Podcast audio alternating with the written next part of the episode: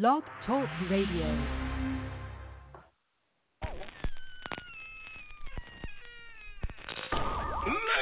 Gentlemen, boys, and cool, step right up. Behind this curtain lies a ghastly concoction of delight, horror, fantasy, and terror. Your every wish is our command, your every whimsical desire brought to life. But I'm warning you, there's always a price. Welcome to the greatest show on earth!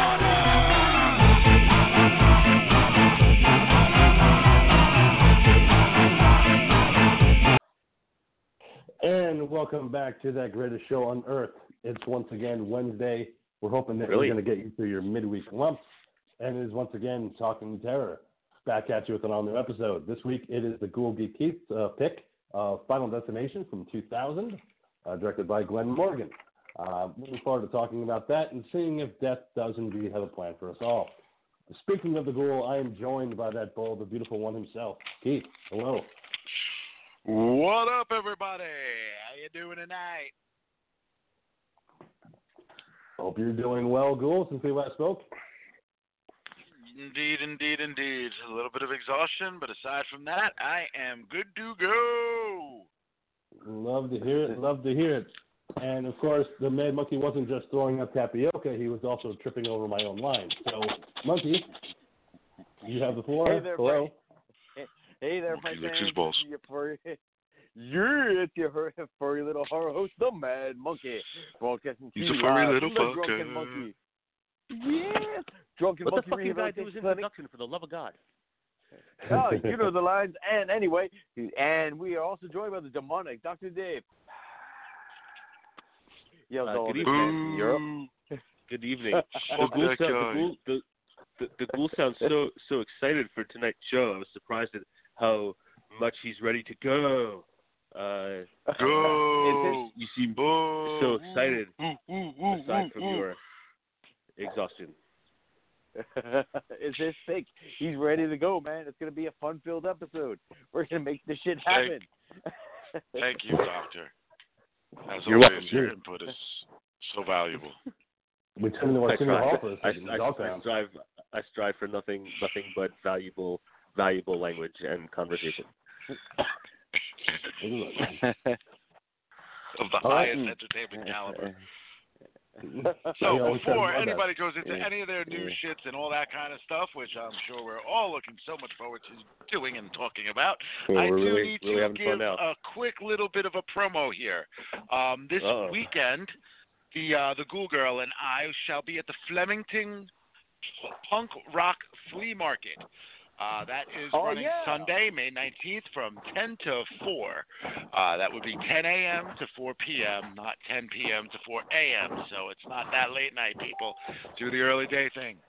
Uh, this is located at the Strangle Factory at four Strangle Road in Flemington. It is free admission as long as you bring with you a non-perishable donation for a person, as in like a human being, or a pet, like an animal. Um, you have to bring a non-perishable event, human being?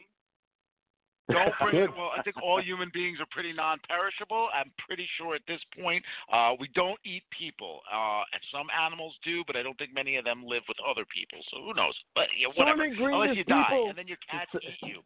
Sometimes cats eat their people when the people die in the house, especially if they're old ladies.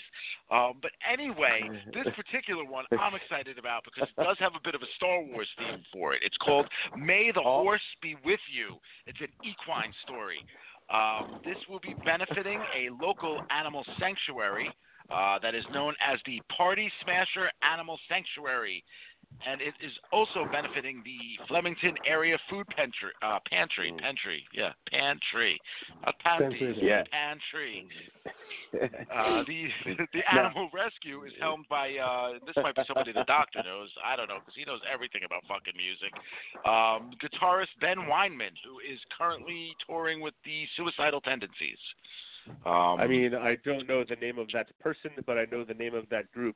And this all sounds so very, very punk rock. Uh, it is very, very punk rock. Um, he just wanted it a Pepsi. Is, indeed. He just wanted a Pepsi. Yeah, the poor guy. So, So you have said that you and the Google Girl are going to be there from ten to four. Are you just going to be there under the context of shoppers, or do you have a higher purpose in your in your visit to this punk rock flea market? No, we will be there representing Bonfire Beat Designs, of course. Uh, but there also, besides us, there are a hell of a lot of other vendors. You're talking anything from massage therapy, uh, art and cartoons, Funko Pops, oils, soaps, honey, toys, face painting. There is all kinds of stuff going on at this place, man. It is a very, very cool event. Yeah, man, that's punk rock. If I've ever heard of it, uh, soaps and honey. Uh, but what I need to hey, what I need hey, to ask hey, also is, whips, is it chains, belts, you name it, it's there. Now you're talking. Yeah, now you're but, talking. But punk rockers get old, and sometimes we need a fun bath. Okay, so sit there, don't sit there and bash it, because punk rockers need a good bath time with some honey and some oatmeal spread and stuff like that. Because we fuckers get What's old. Oatmeal We've spread? been in the pits. yeah. What? It's what you put on your bagel in the morning. Ooh. Yeah. No, but but uh, Doc, what were you getting ready to get into? You you were uh, ready to say something before I cut you off? Uh, no, Dude, I have. I, right I, I do have one more question for the for the ghoul about this punk rock flea market. So this place is at the Strangle Center on Strangle Drive. Is that is that legitimately what it's called? Strangle? That that would be. Uh, that's how I'm pronoun- I am pronouncing it. It is S T R A N G L, which I would pronounce as Strangle. Uh, this is the Strangle Factory. So as per you know my dirty deeds, come o- come around, ask for me, and I might strangle you if you're an attractive looking female or an annoying dude. Depends on how it goes. Uh, I, I've seen him do this. Uh, he is not lying. Is somebody broadcasting from inside a manufacturing plant or something? No. No, I somebody's playing. Uh, they're scratching their record because they think they're a D J. That was practicing my skill. Sorry. Continue. So, so make sure to check out the Bonfire Bee Design t- table at the flea market this weekend, and remember the safety word, because the cool doesn't stop until you say the safety word when it comes to strangling. Farfendugan. At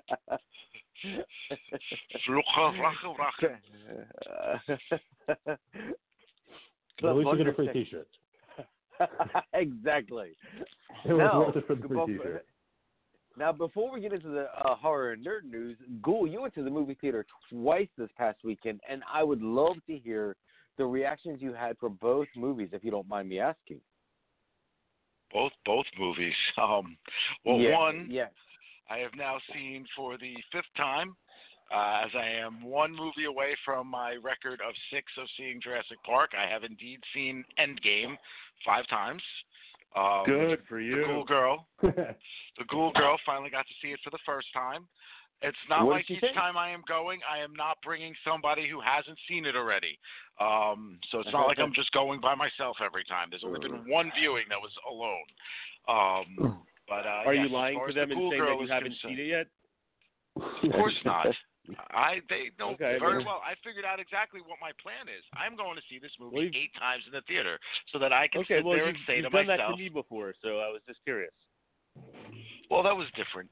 You know, I think I think everybody within my know knows that I've seen Endgame now, like I said, five times at this point. Um, I'm, I'm looking to see it eight times so that I can sit there and say that I've dedicated one full day of my life to watching just one movie on the big screen, because that will equal That's twenty-four right. hours of viewing time. God, are, you personally, are, are you personally enjoying this movie that much to where you are enjoying every viewing, or are you just that dedicated now? Uh, I mean, I think it's one part of me just being stubborn and wanting to beat the record of Free Willy. Um, just so I, I can I love say that, that I've, you know, that it's not Free Willy. Yeah, I enjoyed it too, but, you know, again, I enjoyed it for other reasons at that time. Uh, no, you know what? I've enjoyed every single time. You know, I, there, there's been times that I've seen a film on a repeated viewing, like maybe a second or third time, and I've gotten drowsy for it. You know, for a three-hour movie, I have yet to even be tired, like at any point of watching it. I just really love the pacing of it. I love how everything is, and there's so much going on. I'm still finding things that, you know, I, I didn't catch the first time around. So, so what I think I saw Fear and Loathing in Las Vegas four times. Hmm. Very nice. I know yeah. I've seen that at least two or three. So I know there's the midnight showing, but also seeing it prior to that. All right. But but so what did the ghoul, ghoul gal think of this when she got to see this for the first time? Uh, well, I guess the moratorium on spoilers. Well, see, again, though, the doctor hasn't seen it. Let's Ooh. just say... Uh, Dude, you, I, don't, the, I, don't, I don't care.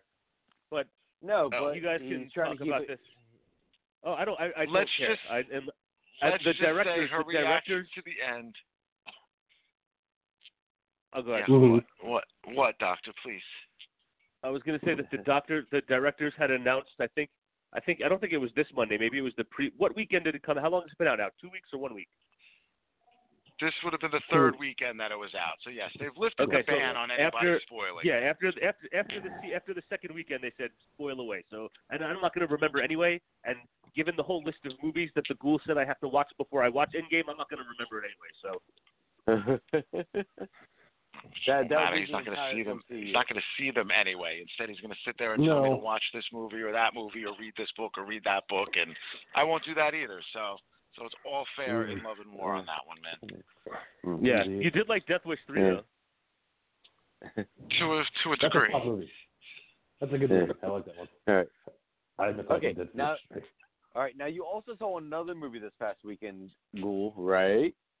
Well, this was a double double day on Monday. Of uh, oh, yes. really? First, I, I, yes, I got to see uh, the fifth time to see Endgame, and then I got to see Detective Pikachu. Um, with the uh, you know the little monster, and uh, oh, yeah, that was uh, that was something. You know, as somebody that uh, lived through the Pokemon era, between my my mm. younger sisters and then my my son being a huge Pokemon fan. Right. What I can say is is if you have had some, if you're an older person of let's say our advanced age, um, you'll find enjoyment in the movie based on what you know from that person that liked it. Um, if you didn't have anybody in your life at any point that enjoyed Pokemon and you're not a Pokemon enjoyer yourself, avoid this movie at all costs. Um, oh, it is funny. It, it's got some humor to it, but it really doesn't have any value other than that to like the Pokemon faithful. I enjoyed it. Uh, okay. I had a good time watching it. It was a lot of fun, but again, I could just it's so like a, a random person, let's say like the doctor goes to watch this movie, he's gonna hate every minute of it. You know, Ryan Reynolds. I'm not gonna watch that go, movie. Well, no shit, Sherlock. That's why I said that if you – listen, man, we can't even get you to watch some good fucking movies, let alone, you know, go watch Detective Pikachu. Like what?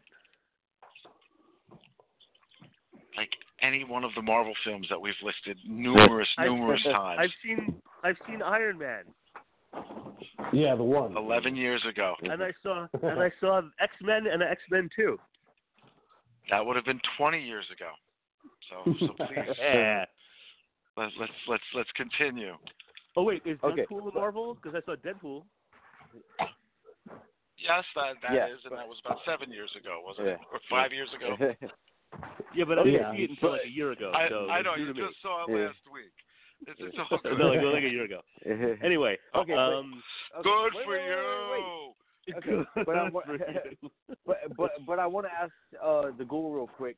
So how, like, just in establishing the world of Pokemon and the people working in the world and stuff like that, did they do a decent job of creating just the world? This is not what you're thinking it is. This is based on a video game called Detective Pikachu. So this is a very framed story taking place in a very particular city in which uh, Pokemon battles are not allowed. Um, and therefore, like, humans and Pokemon are living side by side, like, doing things. I, I found the world to be heavily popu- populated by the same Pokemon. It felt like you were playing the game to a degree because it was like, all right, yeah, you know, like, I, I've only saw, like, a thousand fucking Growlithe, you know, in, in the world okay, of this gotcha. film. Okay, gotcha. I, I understand completely. Is somebody mm-hmm. broadcasting from inside their washing machine? I don't know what you're hearing. So that it's coming from the king. Yes, it is. Even though I'm sitting still on a couch in front of my laptop, so I don't know where you're hearing a washing machine. So. And it's not me because I have a straight up phone. I don't have a drug phone anymore, so it's not me.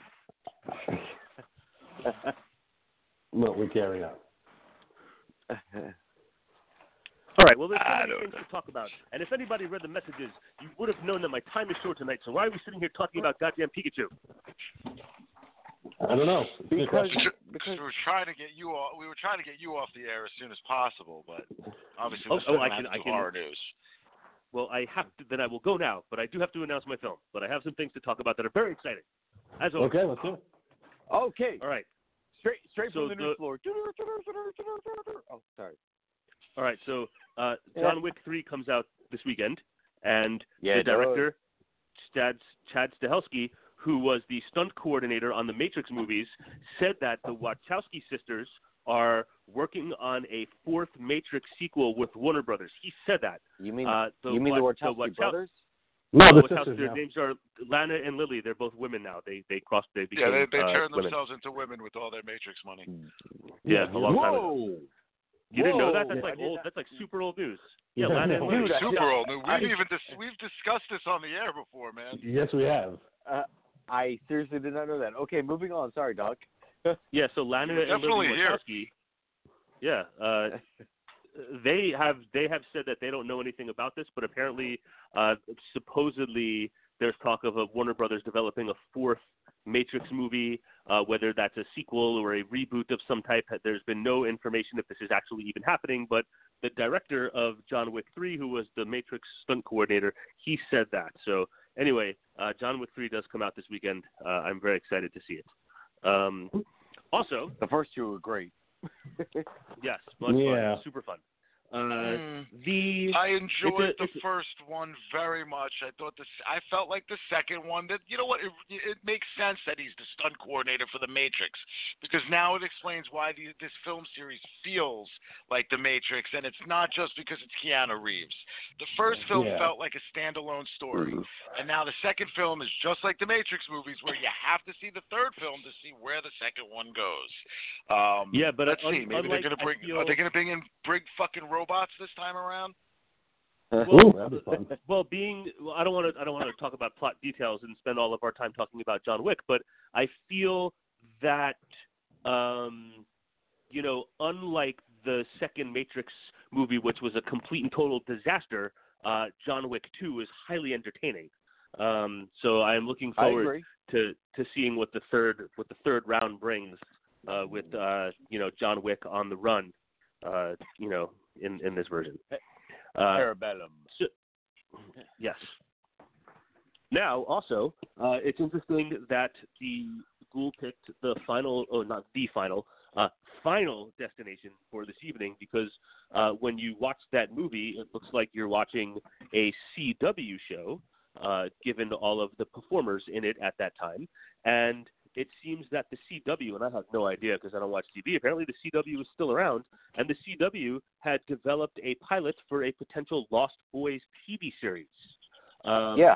Appar- apparently that was a complete and total disaster, because they are yep. reworking, reshooting, and recasting uh, their attempt to get some type of Lost Boys series to the small screen. Yeah, it did not fare well. Wow.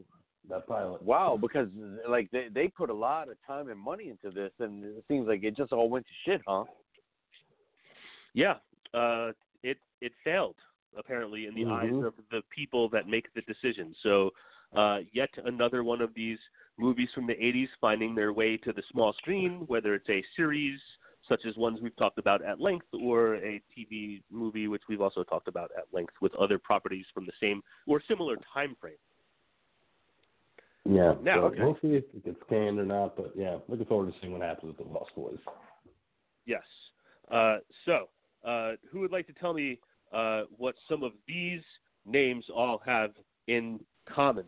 Hodder, Berryman, Crampton, Haig, Mosley, Todd, Wallace, Trejo, Barbeau.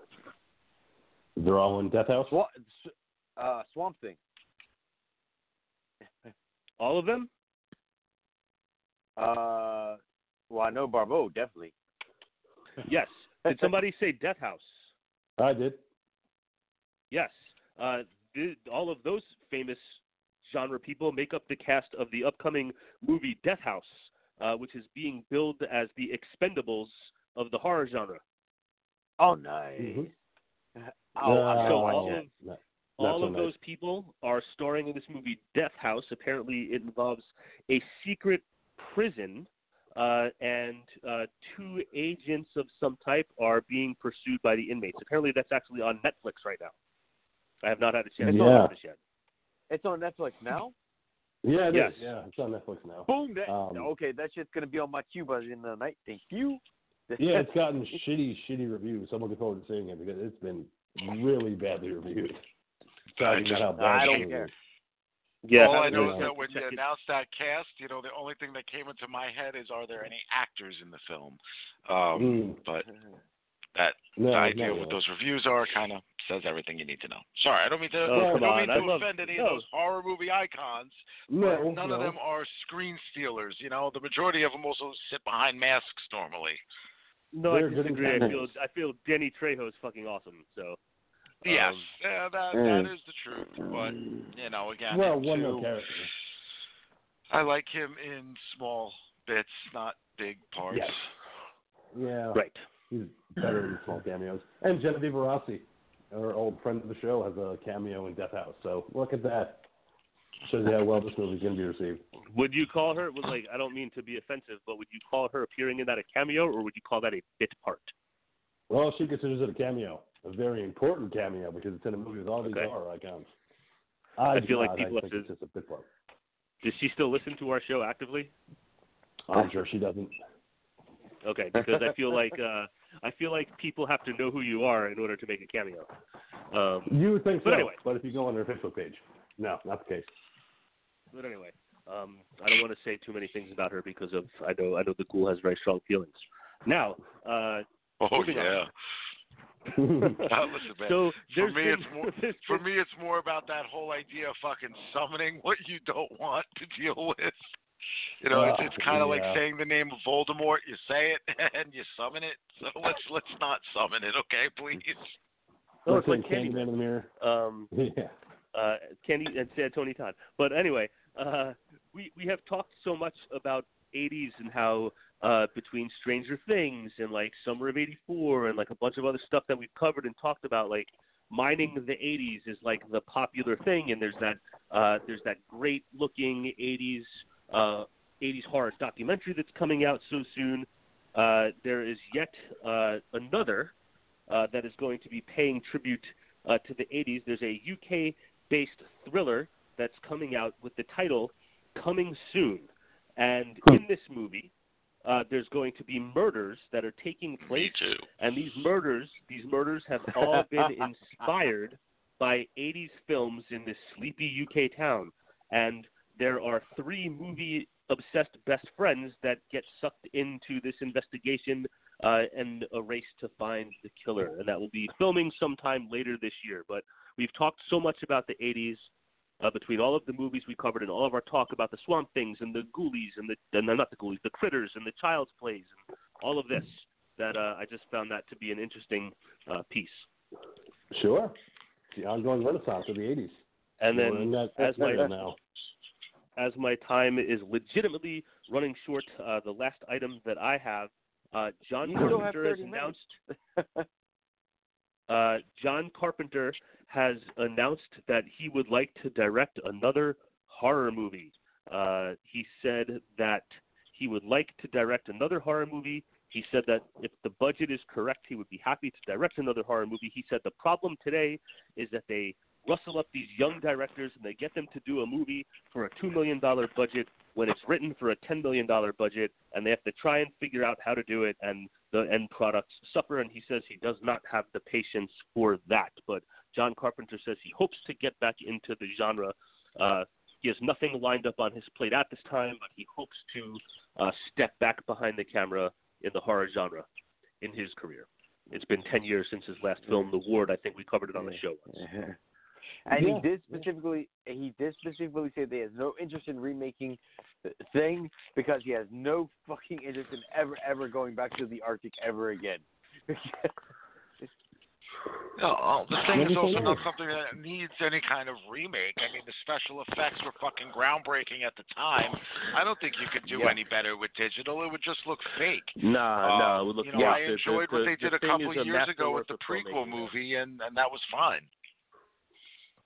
The Thing is just, it's just as, you know, in the genre, like it's as great as you can get inside the genre. There's no reason yeah. to go back to that. Just fantastic cast, great performances, tremendous special effects that still look good now.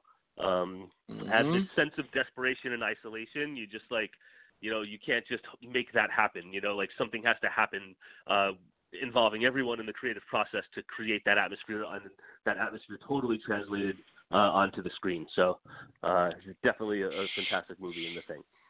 Um, but... Uh, that is my final item, and I do unfortunately have to go. Um, before I go, I would just like to announce next week's film, and oh. uh, our our last uh, our last time we visited my selections, we traveled to the to the mystical Far East uh, to examine the the obsession with sushi uh, in the Japanese culture, and uh, oh, oh no. sushi-san. Sticking, sticking uh, with the Far East and the Far Eastern food culture, we'd like Sensitive to nipples. visit the famous nineteen ninety-three film called Bunman, The Untold Story. And uh, I'm very Say excited Buttman? for you all. What's that? Say Buttman? No, Bun, B U N, B U N, B U N, Bunman. The Untold Bunman. Story. I will be providing you the link to where you can watch it. This is going to be very exciting. Val Kilmer, Michael Keaton. I'm which which one are we seeing? Thrilled, thrilled. Uh, Fuji Hakaido, Fuji Hakaido. Um, thrilled for you guys to get a chance to watch this. There will be a link in the messenger in just a little while.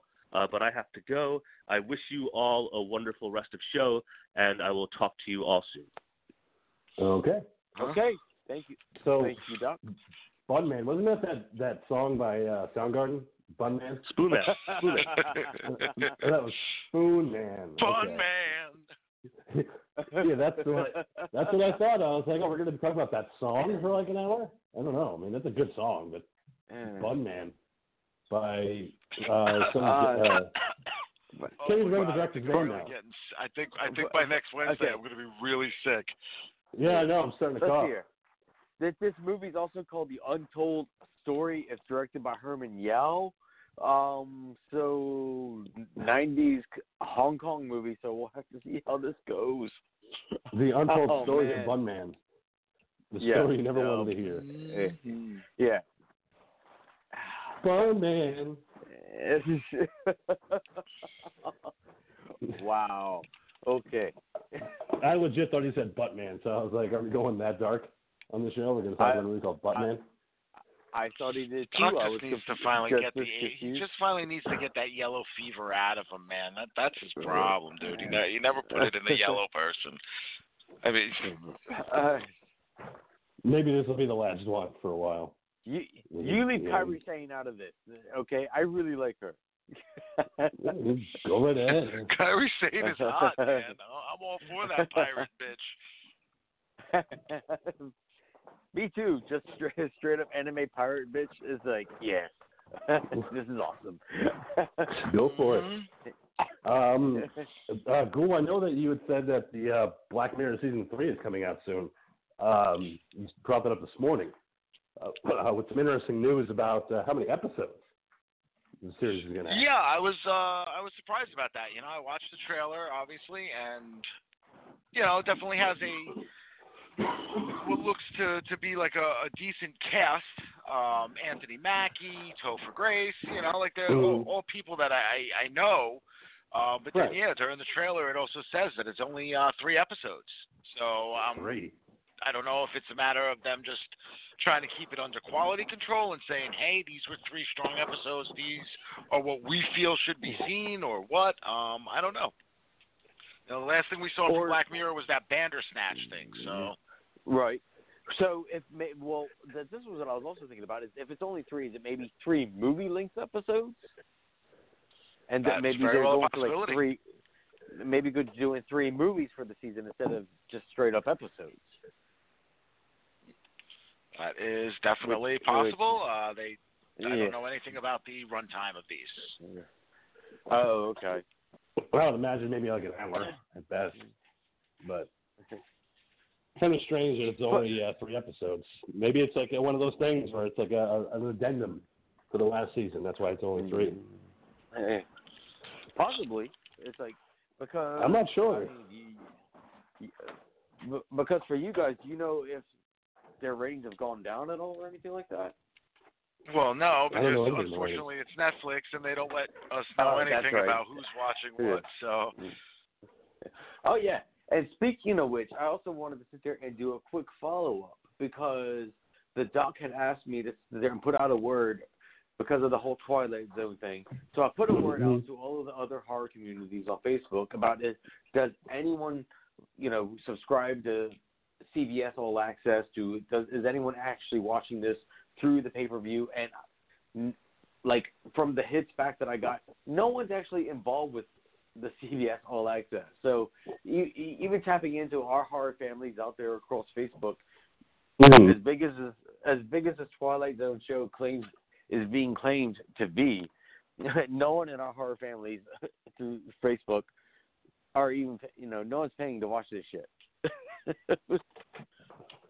Can you blame them? No, I don't think so. I don't know. No, and I'm not. I'm not saying I don't blame them either. I'm just saying for C B S claiming that this is one of the, you know, their highest rated shows that they've put out there, you know, and yet we're getting no hit ah. about anyone actually saying, I know people yeah, who have, you know, supposedly been episode. watching episodes, but none of them have C B S access. You know, they're mm. finding other means to watch it. Exactly. Yeah, I've I've talked to people that have, again, like you said, you know, seen some of the episodes, but yeah, no one's paying for this shit. Well, there's always ways. I mean, there's definitely always ways to find it.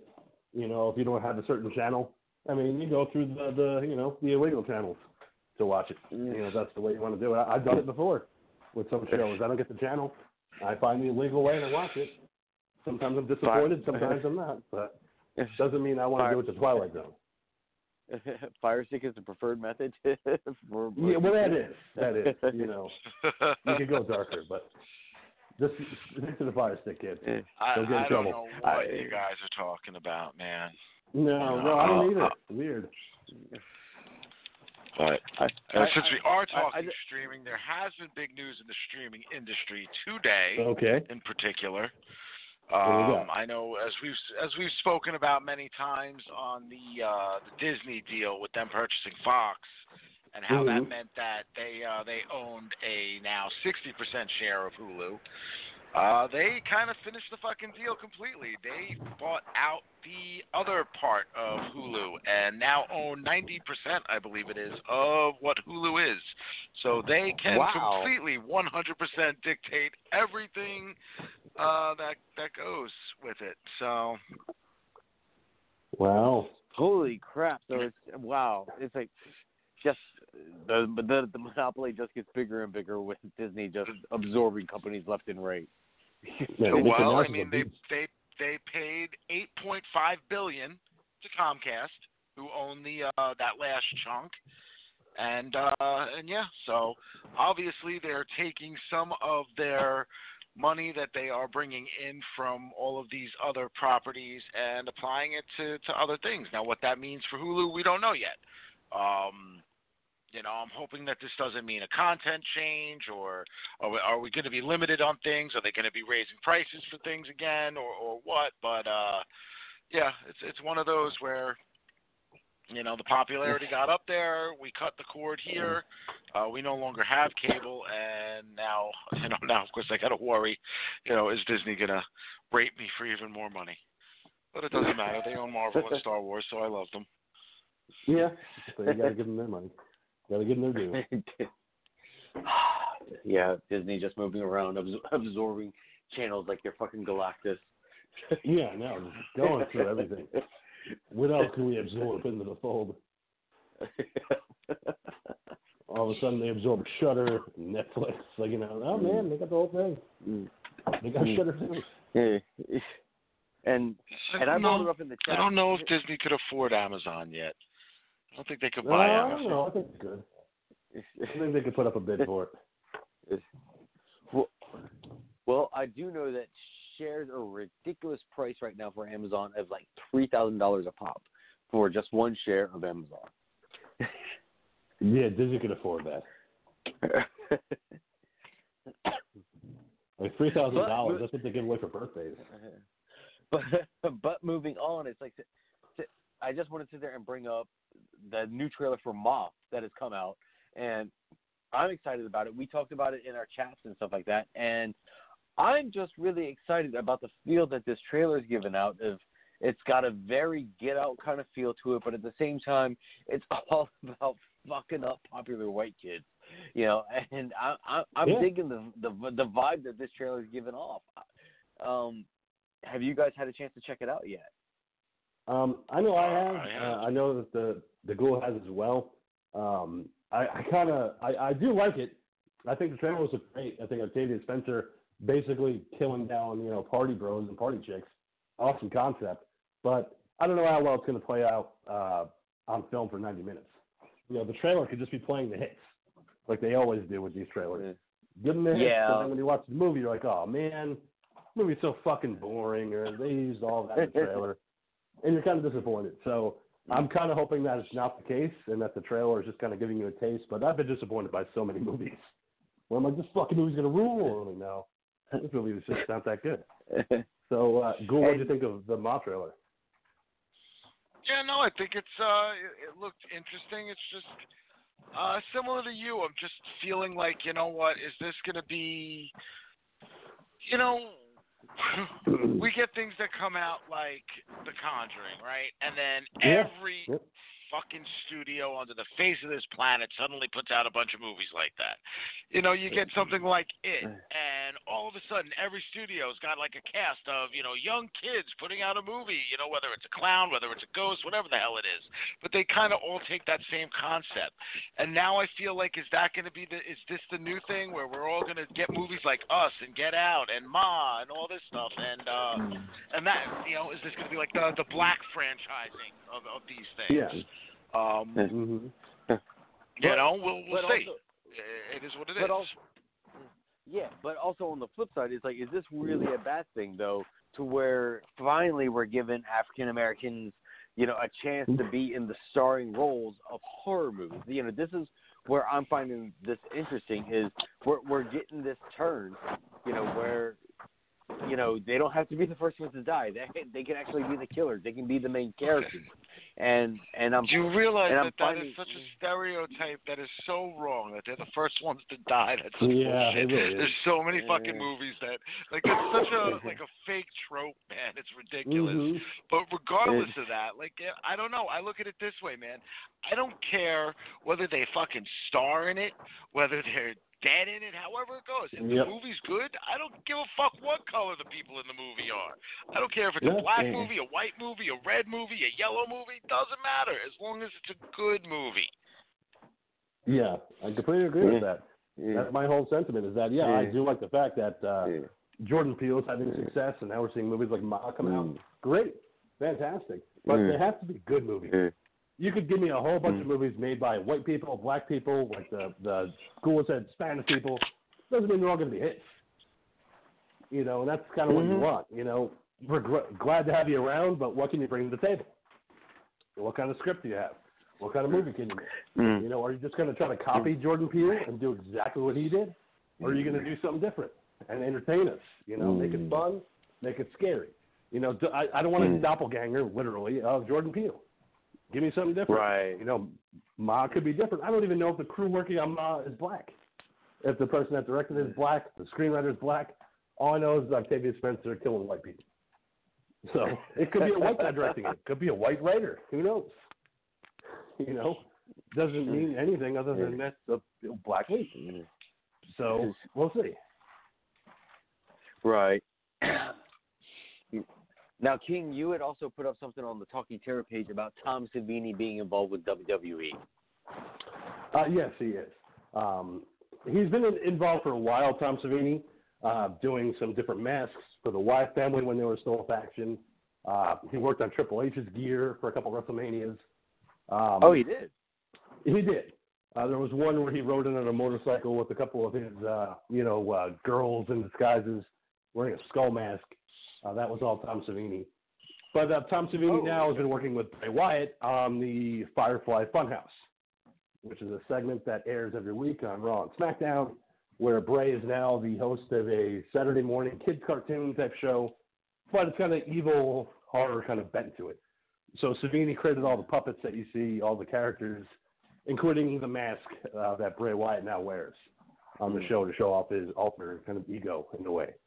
So it's kind of cool to see that Savini has such a, you know, hand in creating this stuff.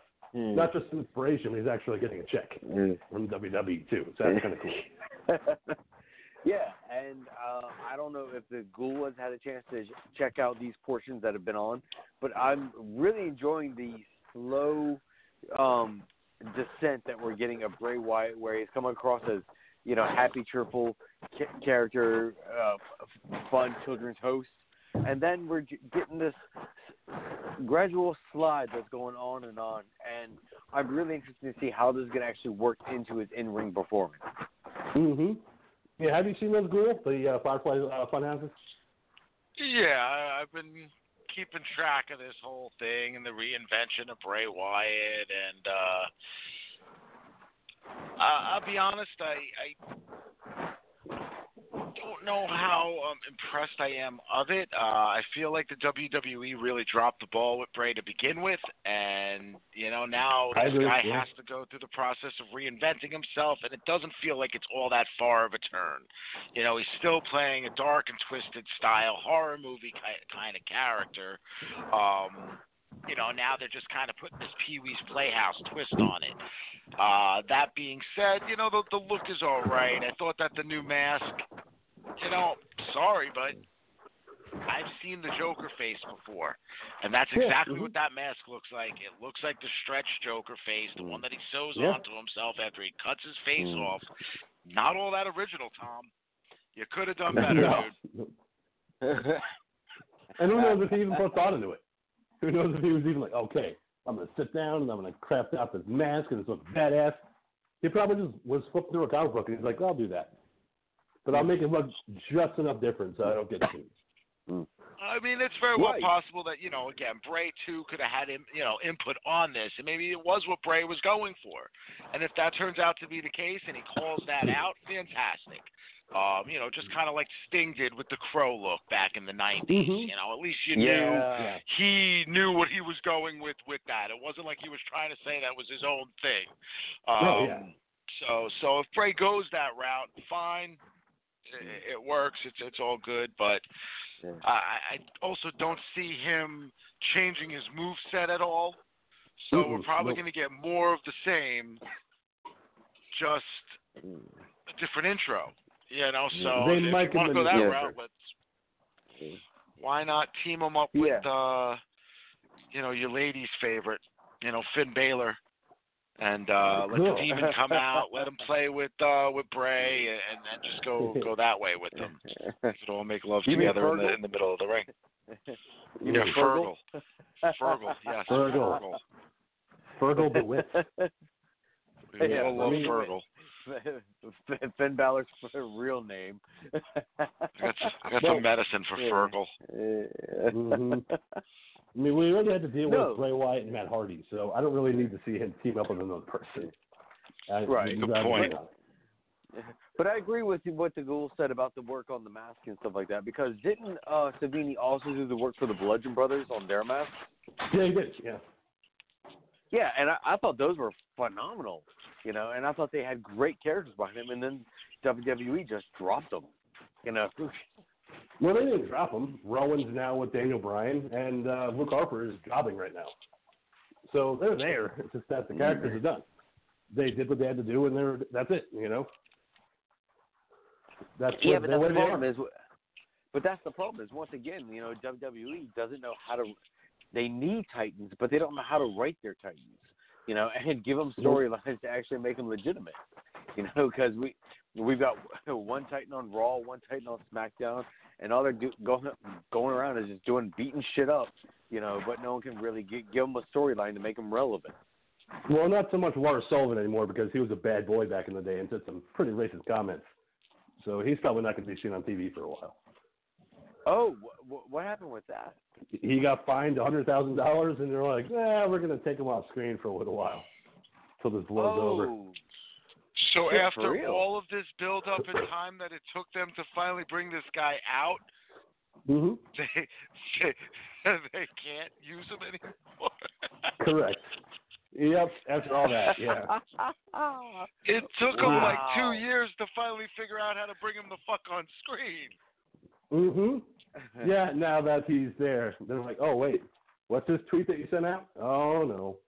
Well, we're going to have to take him off and find him on one hundred thousand dollars. Wow. Yeah, so that's why I haven't seen Lars Sullivan in like a couple weeks. And it's because he's fine.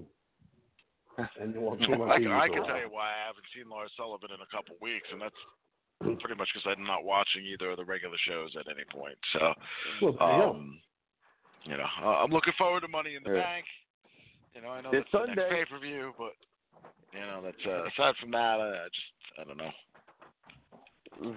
It should be a good pay-per-view, and who knows, maybe Bray will get into it somehow and incorporate that character. But like the Ghoul was saying, I could see him trying to do something with the Joker because the outfit is a leather jacket with black and red uh, striped pants.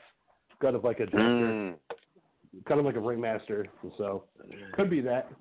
Um, I do like the fact that the bird is named Mercy because if any of you watched W W E back in the nineties, there was a character named Waylon Mercy who was like uh, Robert De Niro's character in Cape Fear, white pants, Hawaiian shirt, had a tattoo of a cross on his forehead, and basically it was just Robert De Niro from Cape Fear. That was his whole character. Didn't last a long time. But it was pretty much in and out back in the mid-nineties. But, yeah, that was what Bray based his character on when he first came back, was Waylon Mercy. So now he named his bird Mercy the Buzzard. Ah, uh, okay. So, yeah. You can still find his promos on uh, YouTube. They're fucking hilarious because they're so dated. Because it is such a nineties Robert De Niro and Cape Fear. Like promo cutting. I just figured. The, I just figured he was a big Full House fan, and it was just basing it off of that whole "Have Mercy" thing. And Uncle oh, Jesse so used to say, like John Stamos. Well, yeah, Uncle Jesse. when he, yeah, was, when he wasn't he, touring, uh, when he wasn't touring with the Beach Boys. Yeah, no, just he when he. Drumming. Yeah. Oh no, that that sound might have actually been the Chickens, man. They. uh They're not getting any smaller, and uh, they, they will be out of the house by this weekend. As we've we've been slowly assembling their hutch and their enclosure and everything, but it's just been one step at a time. Uh, did you guys catch the uh, the It Chapter Two trailer? Yeah, I did. I did. Uh, did you? All right, Monkey, what did you think? Uh, I, I was pleasantly freaked out by just a trailer. It's like, wow, man, this trailer was just a slap in the face of just freaky, freaky shit. And, again, you know, comparing it to the part two that we had for the T V series or, you know, the T V special, I, I was like, man, this is just going to get freakier and better. It's just, uh, I, I'm looking forward to this, man. All right. Uh, cool. What'd you think? I mean, I'm going to go into it with tempered expectations. Uh, only because mm-hmm. I know how I feel about the book and the original series uh, when it gets to this point. You know, in the original story, I always enjoyed the, the portions of it that covered the children more than the portions that covered them as adults. Um, but I also felt like the book flowed better between those two things. The made-for-T V movie, I found that whenever we cut to the adult area, I always found it a hell of a lot, you know, more boring than the parts again that, that dealt with the kids and the stuff going on in that era. Um, I'm wondering if we're going to have more of the same, and it may not even just be because of the whole kids adult thing now. One of the things that I found very endearing about that first, you know, the first part of this film, that portion of time that they were in was also the portion of time that we were children in that era. So you kind of right. had a double right. whammy. Now I had kids, and I had me growing up in that time frame. You know, is is this moving forward in time to, to present day, is it going to be representative of, of how I feel today's society is amongst it and what's going on around everything? Or is it going to be just whatever they feel like, you know, today's, this is what most people are like type of deal? Are we going to get templates? Oh, okay. I see what you're saying. Yeah. That's a good point. Um, I kind of felt the same way. I know when uh, Bill and I talked about it. Um, just it was okay. I kind of wanted to see a little bit more. I mean, I know this is just the first trailer, but I kind of wanted to see more of Derry as a dying town, as it's presented in that second half. They don't really show you that much of Derry. Um, they show you little flashes of it. Um, they show you the flashes of the carnival. Uh, of course, Pennywise, which is great. I love the shot of him in the park, right above the Paul Bunyan statue, floating right above uh, Bill Hader. I thought that was such a great shot, and that part in the book was always so great. But then again, that was Pennywise taking over the statue and not just flying over it. So I'm wondering how they're going to do it in the movie. Um, so, yeah, I don't know. It just it, it seemed okay, and I'm, I'm looking forward to it. I'm not going into it going, holy shit, this is going to be the best fucking movie ever. Um, I think it's going to be okay. I, I know that they said that they're going to include the Adrian Mellon murder, which is one of the parts of that second half in the adult era of it that I really did enjoy, because it is kind of vicious. It's kind of mean. It's something that I didn't expect from Stephen King at the time, that he could kind of make something kind of so dark, uh, but have Pennywise be a part of it. So, but like the Ghoul said, I mean, we're in a completely well, different I mean, day and age. But that's the thing, actually, now. like in the... In the original book, the Adrian Mellon murder is actually what kicks everything off. Right. Mm-hmm. You know, yeah. That's what starts Mike calling everybody, and that's right. How the book actually starts. Um, that's right. Not, right. You know, not so much as it being something that's thrown into, like, the middle here. Um, mm-hmm. Like I said, you know, the book, again, I feel like the book is handled in a way that you can't really – do on screen, and I get that. I, right. You know, they, they really wanted to capitalize, I feel like, on the Stranger Things phenomena. Um, they really wanted to get to that childhood feeling, that Stand By Me feeling. Um, mm-hmm. I just, I'm just hoping that they can now deliver something strong that's going to utilize the adults, even though I also know that they are going to be interspersing that with them as children still. They're not stupid. They they realized that that group of kids was very popular. Mm-hmm. And it worked, just like you had said. I love that first one uh, that came out two years ago. It was great. It had all the right notes. You know, I mean, it was in the eighties. I was more of a nineties kid. Still, I, I related to it a lot more than mm. the, uh, the fifties. With the T V miniseries. Right. No, again, like yeah, we'll when I, when I saw see. that originally with the fifties and how I read it, you know, again, besides reading a lot of King and knowing he placed mm-hmm. a lot of things in that era because he liked that era so much, I always liken that to, like, you know, in my case, you know, my stepfather's era and, like, my grandparents' era, you know what I mean? Like, it, right. it fit into that kind of time frame. Right. Mm. Yeah, it made sense for King to do it at that time. You know, like you said, make it in the fifties. That's why that's the era that he grew up in. Um, but for us, like I said, basing it in the eighties for this reboot works better for us because we could relate to that a little bit more than we can with the fifties, obviously. Mm. So it kind of worked out in that way uh, to make it that way. And, and like we had said, we're going to have flashbacks uh, between the kids and the adults in uh, part chapter two. So that's going to be something to look forward to as well. How they handle the flashbacks. You know, what are we going to see different? What are we going to see added? If there's going to be anything added that we didn't expect. That's what I'm kind of looking forward to. Seeing if they change up anything. Mm-hmm. I hope so. I, I hope so. Because they do have that really cool shot in the trailer. Yeah. Oh, go ahead. No, no, you go. I was going to say, they had this really cool shot in the trailer. Um, it's only half a second, but it shows uh, Bill Skarsgård, who plays Pennywise, Uh, kind of like half in makeup, half out of makeup, and kind of pulling his face down so you can see the whites of his eyes. I have no idea what the fuck is going on, but I can't wait to see what that scene's all about. Because it looks like he's not even, he doesn't have the hair yet. It looks like his natural human hair. You know, it's like, I'm kind of wondering what context this is, what we're going to see. Like, because Penny, Pennywise is technically not even human. Mm-hmm. Yeah, it's a, an alien being. Mm-hmm. But the well, in the book, like yeah, he, has he, you know, he was he was floating through the cosmos you know, during the formation of the of the earth itself. Um, like so he, he's been here for a while. Can we get the turtle? Is that going to be the ending? Uh, a lot of people are uh, are wondering if that is going to really make an appearance. Like, are they really going to go that, that route with this? Um, I don't know. I think that's trying to get into deeper shit than they're capable of handling. Um, but what I do wonder from the trailer and what I'm wondering from that shot, you know, is it possible that they're giving Pennywise a new origin? Because we did get that little bit of the old lady talking about how mm-hmm. her father, you know, was, uh, you know, worked for the circus, did this, did that, and then when we saw him, it was Pennywise.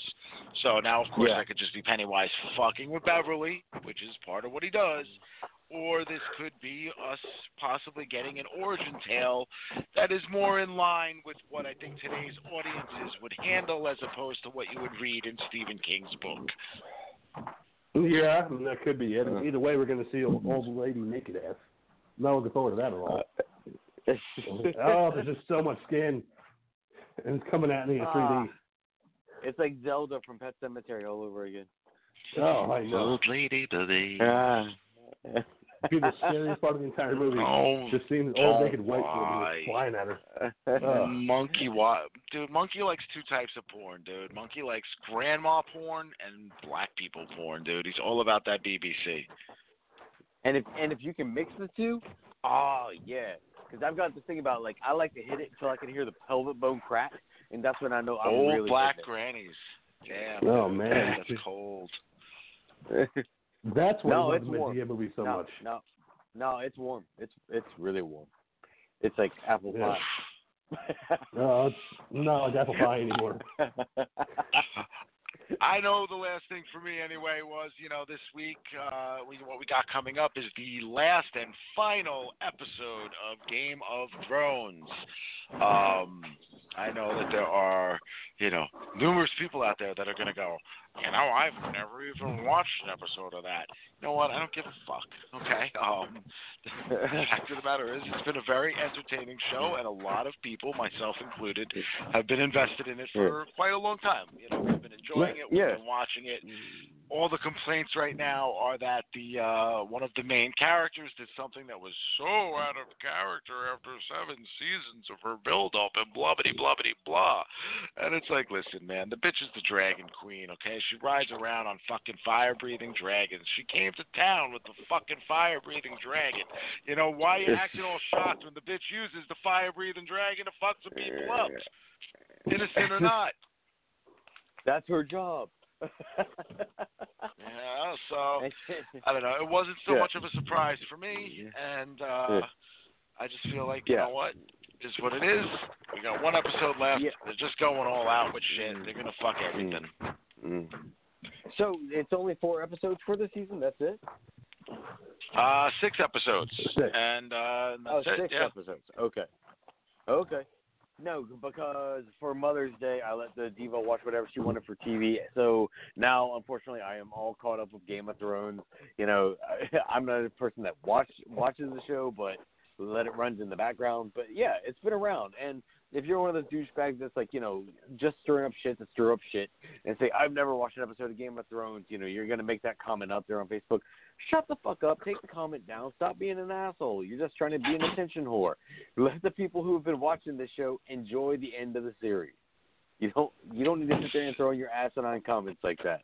Let the fans have fun and watch your damn series. And it's the same thing as certain people with, you know, with, with the end game thing as well. Like, you mm-hmm. know, it seems like anything that has, you know, large portions of people that enjoy it, if it's not something that seems to fit within the norm culture, it's like mm-hmm. all of those people want to come out of the woodwork to, to announce how normal they are because they don't watch it. You know, like like one person in particular, and they're, uh, I don't even know what the Avengers are. Like, dude, pull your head out. Oh, my brother? Yeah, I know. Man. I'll call it yeah. out. I, I, wasn't, I wasn't calling it by name, man. Oh, because he doesn't listen to the show. Are you kidding me? Please. Doesn't even know I have a podcast. No, I just I wouldn't want to do that to, to him anyway, though. In general, man. I'll call him but, out. You know, it's Well, you're allowed to. He's your relative. Yeah, no. yeah, yeah. I know. What's yeah. an Avengers? Like, Shut yeah. up. Like, listen, yeah. I've never sat down in front of a fucking television and watched a P G A tour, you know, tournament yep. on fucking T V. And you know what? I'm also not going to announce that like I'm fucking proud of it because, you know what? I don't give a shit. I don't like it, so I don't watch it. So I don't announce that. Like, I don't have to sit here and announce what I don't like. Because why would I do that? I'd rather celebrate what I do like. Yeah. That's right. And I do like the fact okay. that the monkey goes, hey, on Mother's Day, I let my wife watch television. And she watched Game of Thrones. Like, what? You let her out no, of her cage, it, huh? For one whole day? No. No, it was for Mother's Day. I I made it clear, you know, I, I, I made her a breakfast. I gave her a really nice diamond. That me and the boys gave her a really nice diamond mm. bracelet. And uh, I made her a mimosa. And bitch, here's the remote control. One whole day. You got twenty-four no. hours. Well... No, because no, because normally Sunday is my day because I catch up on racing on Sunday. So that, but then I was telling her, hey, it's your day today. You watch whatever you want. Don't even worry about my racing. You can watch whatever you want. And she spent the entire day catching up on Game of Thrones and uh, catching up on Riverdale. So yeah, Andy, I'm caught up on that bullshit too. And next Sunday, it's your most mine. Get back in the room. Hey, I only look. I only ask. I, look, I only I, ask for the T V two nights a week. Okay, that's Tuesdays when I go to your house to watch SmackDown, and Sundays when I when I watch my racing. Okay. Yeah. Oh, sure. I know. That, yeah. Yeah. We believe you. That, I, fuck you guys.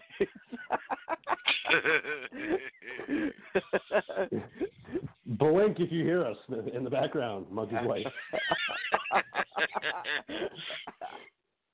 We support you, baby. We support you. All the way. Behind the couch. She's tied up behind the couch, having to listen on the other end of the the air. She, she she's not she's no help right now. And she needs help. That's the thing. No, man, I got her tied up behind the couch listening because we we need those ratings. Oh yeah, that's right. Thank you, all two of you. God, what do you? What did you do? Strap the fucking headphones to it, dude. I watched a porn that was like that once, man. The dude was so busy like torturing the chick, he like strapped a a vibrator to her vagina, right, with a microphone attached to it. So while the other chick screamed, it would set off the vibrator for the other one. So like he was tortured, like he had them both bound. It was real fucked up, man. It was good stuff. Man, that like sounds awesome as fuck. It was pretty fucking good, man. I got to admit. All right, so going from uh, porn to death, let's talk about two thousand's Final Destination, directed by uh, Glenn Morgan. So yeah, James Wong. What are you I'm talking sorry. about, dude? Yeah, James Wong. James Wong. Yeah, man. Glenn Morgan was the writer. James Wong is the director. Anyway, you have the floor, Ghoul. What's this movie about? Why'd you pick it? And is death have a plan for us all? Death. Indeed, has a plan for us all. It follows us. It stalks us. Some say that we're born to die. I say we live, and then we die. Anyway, Final Destination, man. two thousand, uh, fantastic movie. You know, again, from back when I was you know, in my, my early twenties or so. This is one of those that, when it came out, was just absolutely fantastic. I remember everybody talking about it. I did not get to catch it in theaters. I did, it's one of the first D V Ds I ended up owning, though. Um, yeah, uh, I picked it because I own it. I picked it because I like it. That's about it. Yep. And uh, so, Monkey, what did you think about Final Destination Part four?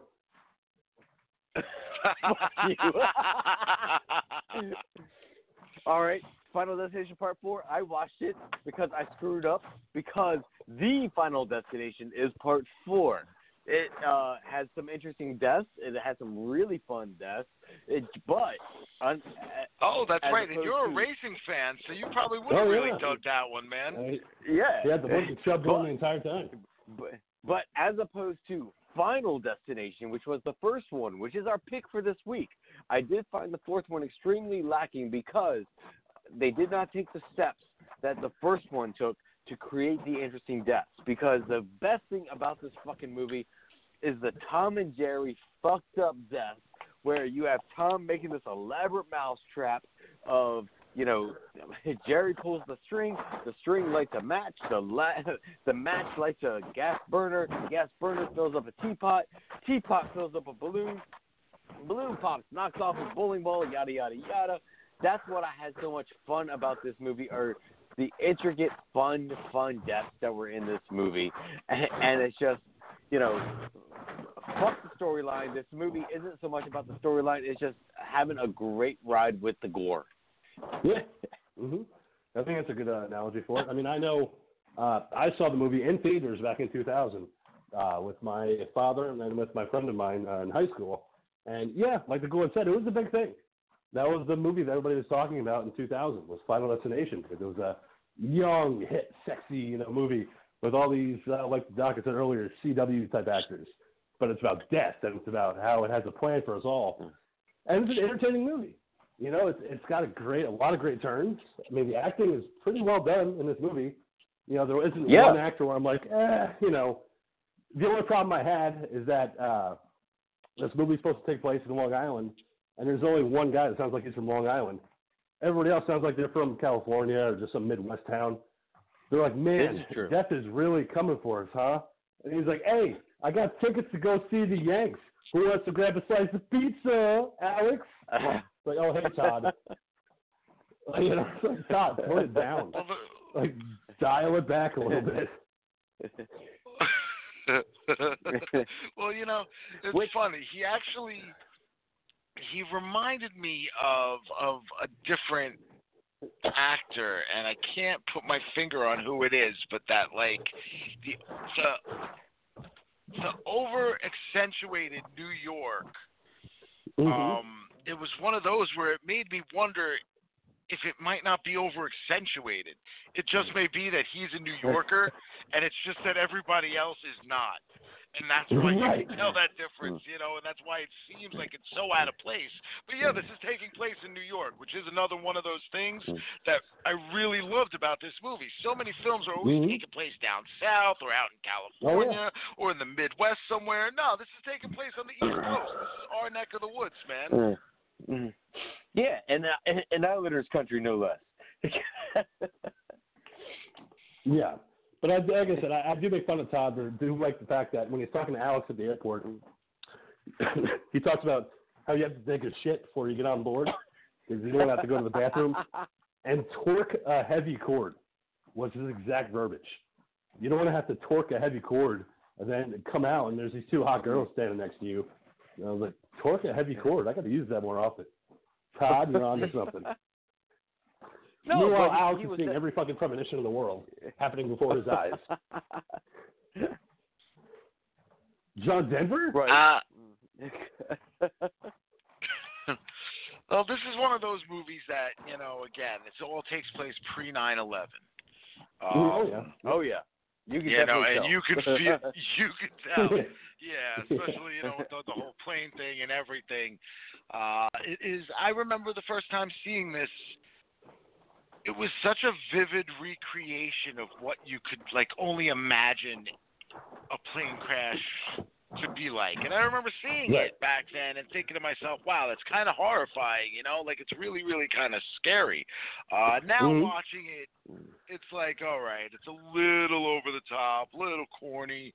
Uh, I, I don't think there really is any true way to recreate whatever the fuck is going on inside a cabin like that when the plane is going down in that method, you know, I mean, they they can sit there and come up with every every reconstruction under the sun, but you know that takes away the one thing that you know we as human beings have, which is that random factor of you never know how somebody's going to react to something. Right. Um, but I do like what we had talked about is that this plane is because uh, it's a class. Uh, they're going to Paris uh, for I guess like a two week stay, something like that. Oh, oh, um, oh back to France. So you have you have Alex.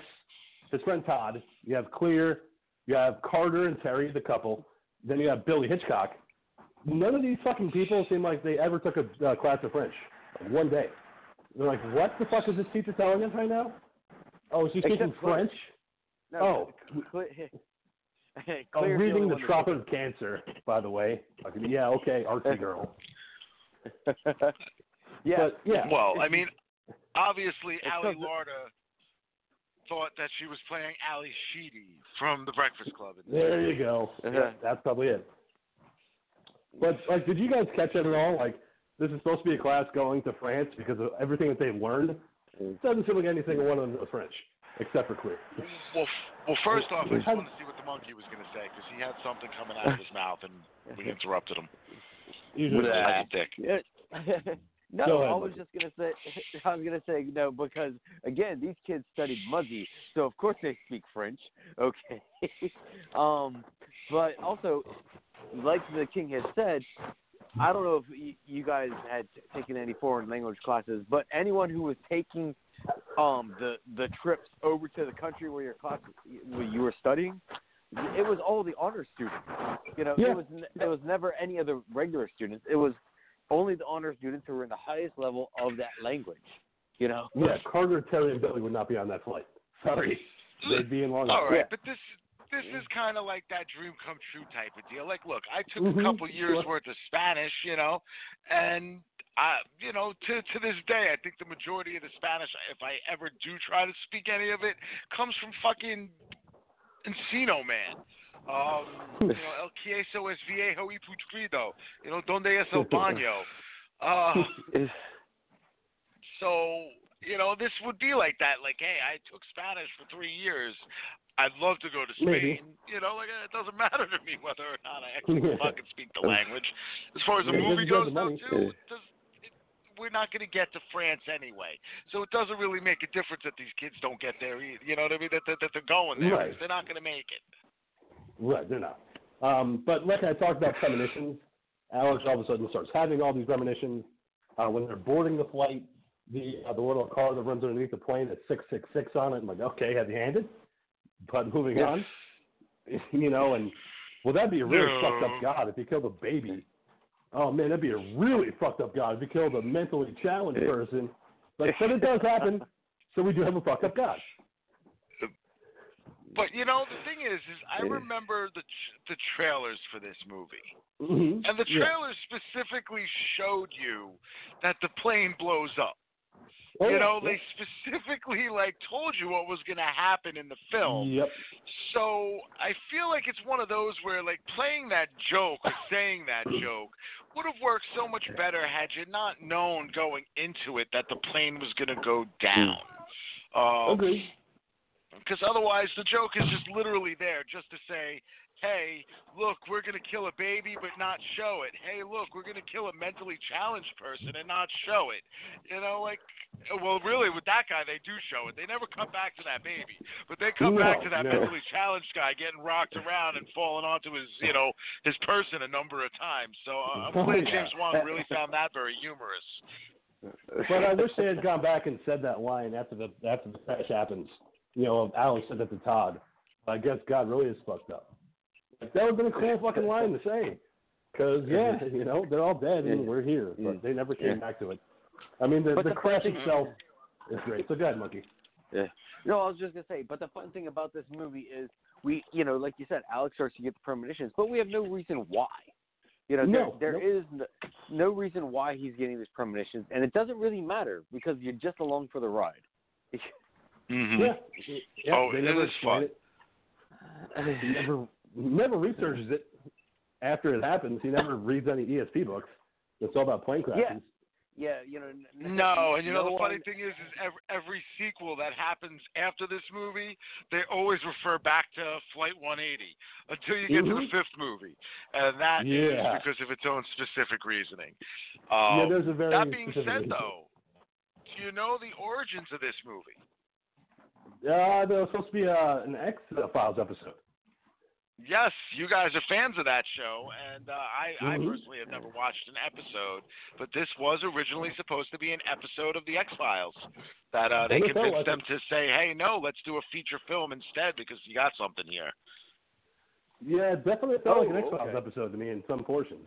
Um, when the F B I agents show up, I was like, that could have been Mulder and Scully for all I care. That could have been Mulder, exactly. You know what? As soon as I had read up on that being the X-Files, I was like, that explains so much about those two fucking guys. Yeah, why they're in it so much. Like, that could have been Mulder and Scully. Mm-hmm. Instead, we get Daniel Roebuck, and I can't remember the other actor's name, but yeah, the F B I agent. Um, but yeah, the, the, the, the crash itself is pretty impressive when they show it. At the time, it looked great. Now, I mean, it still works, yeah. but like Golan said, you could see why, you know, not actually an accurate yeah. depiction of a plane crash. But at the sa- but at the same time, the entire plane crash going on and all the scenes that were happening in the plane, uh, I thought it was just a fun throwback to seventies disaster movies. Yeah. Mm-hmm. So so mm-hmm. so during that entire time, I had a great time with all the shit that was going on. At the same time, I could not help flashing back to Airplane. I was expecting, you know, some woman's tits to start popping in front of the camera for no reason. I would have liked it. yeah. I would have allowed it. It would have been great. But yeah, one of the high schoolers' tits pops out. Like, Ginny, your tits. Oh, no. As fire is just eating away at the bodies. I guess it's, it's so great, you know. I mean, no. but we, we uh, get boobies in the third movie, man. The uh, the tanning bed scene is is fantastic. Oh, it is so great. It's such a little roller coaster. Uh huh. but um, but the the plane crash happens, and you get to see Alex's body getting eaten up by all the flames, and then he wakes up covered in sweat, you know, coming off from a dream. He jumps up and says, the fucking plane's going to explode. We all have to get off. And everybody's like, no, dude, relax, man. Nothing's going to happen. Carter, the fucking bully of the movie, played by uh, Jack from Dawson's Creek, calm the fuck down, bro. Hey, bro. I'm not going to ruin my time. Mister Tough Guy, man. This guy's answer to fucking everything is like, hey, let me cover up the fact that I'm, you know, I, I'm gay because I'm going to sit here and attack everybody. Oh, my God. Yeah, Terry is such a beard throughout the entire fucking movie. It's so Like, sad. If that's subte- if that's supposed to be subtext, then you know what? They're hitting you over the head with it, man, because it's like there's just no other way to, to actually define this guy's character. There's nobody in like real life that I've ever met that actually acts like this. He's the type of guy that aggressively kisses his girlfriend while staring at you, just to prove that he's straight. Like, dude, I get it. You're straight. Like, what do you think about that? I kissed her lips because she's a woman. Like, all right, dude. You're cool. I'm going to take her home, and I'm going to kiss her vagina a lot with my mouth. I'm going to do sex stuff to her. I'm going to I'm gonna put my penis in her vagina, and we're going to have intercourse. Sup, bro? Sup? No, you're cool, man. And the, in the backseat of my monster car that I have no knowledge of about how it works. And we're going to drink a lot of monster energy, too. Because that's what I do, bro. All right, do you, man. But it's like, I'm sorry. If I'm in this plane and a fucking kid jumps up and goes, the fucking plane's going to explode, I'll be the first one out. I'll be knocking the baby over. I'll be knocking everybody out of that fucking plane. I'll be the first one off. I'll be kissing that ground and going, see? This is why I don't fly, motherfuckers. You know, you hear stories of this happening all the time, and I mean, they oh, really yeah, don't yeah. have... Uh, any good explanations for why it happens to certain people. I think, you know, maybe it's a, I don't know if it's a panic attack or whatever, but like there are people that literally will mid-flight all of a sudden freak out. Like, you know, they were perfectly yeah. fine yep. up until, mm-hmm. again, being like two or three hours up in the air, and now all of a sudden it's like a major problem. Um, yeah. You know, and oftentimes they do end up having to be restrained and whatnot. Like in the case here, no, they, they don't just get restrained; they get kicked out of the plane, and yeah. and you know they're they're not allowed to board. And then of course you, you got them telling the teachers that they can't board. The uh, the suspiciously somewhat hot French teacher then tells the uh, the guy oh, Larry yeah. that he needs to get back on because you know he does the whole French thing.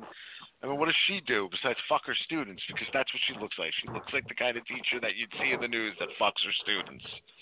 Which did confuse me, though, Man. because uh, before, before the crash happens, and this is a quick aside, uh, actually after the crash happens, they're, they're on the report talking about the water, and now there's nobody going to be alive in that plane. They said there was four teachers on that plane taking people to Paris. We only got introduced to two. Who the fuck were the other two? Like, oh, shit. Never, yeah. It's just, well, she had to make sure that he got back on because they weren't going to send those kids over there without other teachers. But then there were four teachers. Mm-hmm. Yeah, so made no sense. We didn't get introduced to any other teachers. I was like, it just been, must have been something in dialogue. Maybe we were supposed to get uh, introduced to two more teachers and just didn't. That's what I'm figuring. I'm figuring that this is part of like a script that probably got, you know, adjusted or fixed so that you had less people. Maybe they felt like they had two, four teachers wouldn't have made any sense, you know, unless you were going to bring yeah. at least two of them out of the plane, you know. So if they were trying to do it just for realism's sake of making sure that there'd be plenty of teachers per students, uh, you're just adding your cast at that point. You might as well put in a baby and a, and a mentally challenged guy. so, so um, we have Carter, we have Billy, we have Terry, Clear, Alex, and then the, the suspiciously hot uh, French teacher get off the plane, and then mid-flight the plane explodes. The the everybody except for Carter, because Carter still was hitting him in the face this entire time. Like, you need to get off the plane. Everybody else is like, why? You know, but yet every like everybody turns on Alex real quick. Except for Clear, you know, and she's like, oh, no, he, he saw something. And I trusted him. Everyone else is like, fuck that guy. He's crazy. He's dead. Well, yeah. well remember, Clear I... isn't one of the ones that gets forced off the plane. No, she, she gets up and gets out on her own. You know, she, she yeah, yeah. just like you and just like me, you see somebody freaking out like that. Yeah, I think I, uh... I, mean, I think I would probably feel nervous enough to where I'd say, you know, just in the event that this kid is feeling or seeing yes. something, you know, I'm mm-hmm. going to just err on the side of caution. I'm sure they can give me another flight. Mm-hmm. But what do you think about that, Monkey? The, the turn everybody kind of makes out being mm-hmm. this is kind of death mm-hmm. here now because she predicted this. Well, well, everyone was extremely pissed off from the get-go because they all lost their flight. Okay, and then we have the fucked up shit of the flight going on, you know, and, you know, then we have Hitchcock Stifler. Standing by the window. Uh, yeah, Stifler. You know, and looking at the plane, and then the plane explodes, and then, like, I don't know about you guys, I was thrown off by this one scene of the plane exploding, and then all the glass in the airport just fucking shattering. You well, know? Yeah. It wasn't that far away from the airport, so the reverberation well, would have done that. Well, it was interesting, too, though, because, you know, like when you watch it from the distance, the plane is clearly mm-hmm. taking off upon, like, first takeoff, like where it's first yeah. coming up and going. It doesn't look like it's turning. It doesn't look like it's it's spinning around. But when you were in the actual sequence of it going, you know, you saw that the plane was, like, it seemed like it was going around in circles for a little bit if you were watching how the outside was spinning. But, yeah. again, mm-hmm. I think they were trying to represent one thing and then show us another with the uh, with what they w- were actually capable of showing us yeah. so on. From the outside. Mm-hmm. Mm-hmm. And do you guys think yeah, that I, thirty-nine days later is appropriate for a memorial for these fucking people? I was like, thirty-nine days? Uh, Seems an awful long time before you have a memorial well, for kids that died in the plane crash. Well, you got to figure that's the school memorial. You mm. got to figure that these kids, you know, you were going to have a funeral for all of these people. Um, right, of course. You know, every one of them would have funerals, wakes, all of that. It, it, the school was also unveiling a statue. You know what I mean? Yeah, so yeah, like, I, I feel like that was a Generic couple different statue. Things all rolled up. I, I don't think thirty-nine days was too crazy for something like that. I don't know. I, just, I saw that note. For some reason, yeah, I'm like, that's a fucking obnoxious amount of time. Like, there's not going to be any bodies left. What are you burying? Well, like no, but that's that's like not the, the funeral. That's the memorial no, that, for the school. Yeah. That's all that is. The funerals all happen. That's what was going on over thirty-nine days. You know, they're not going to well, do... Yeah. Because they know, maybe, maybe so, yeah, I mean, they could have maybe shown that. I don't I don't think they were trying to get gratuitous on that point. I think they were just trying to show you that a little bit of time had passed. Yeah, yeah, because thirty-nine days, all that stuff passed. You know, you, you know you had a million investigations going on, especially with, uh, you know, with... Uh, with Alex, you know, he probably had way more investigations going on with him personally. Yeah. Well, and, yeah, I yeah, can know. That was and, what and made you feel a, like the plane was going to blow? How did you know, Alex? How did you know? yeah, but, you know, but this was just a memorial at the school, on school grounds, at a school function, and yet what irritated me is they had a priest there quoting from the Bible at a school function. not, un- no. not uncommon. um, you know, it, what might seem a little more uncommon these days would be as if you only had one denomination represented. Uh, I would think in any kind of tragedy of that nature, and I, I might be wrong, I don't know, but I would think with like the Sandy Hook shootings and shit like that, I am sure that there were representatives of religious denominations there because, you know, for a lot of people, yeah. that is where they find their comfort. They find that in in that, you know. Mm. Yeah, um, but right. they have this memorial where they have, you know, this really shitty fucking two thousands folk song guy singing as they're all playing their flowers down. Uh, Billy's like, hey, Alex, just got my license. And uh, my instructor, uh, he said, son, you're going to die at a very young age. So do you think he was right? No? Okay. We'll see you later. Because I'm wearing a black sweater too. Not I'm now. Sweater, not ever. You know, like he really gets aggressive with them, man. Yeah, I know. Well, I'll see you later. I got an American Pie sequel to film. Anyway, so, you know, then he's just out of there. Carter, again, trying to pick a fight. Dude, you want me to suck a dick, bro? What? I didn't say that.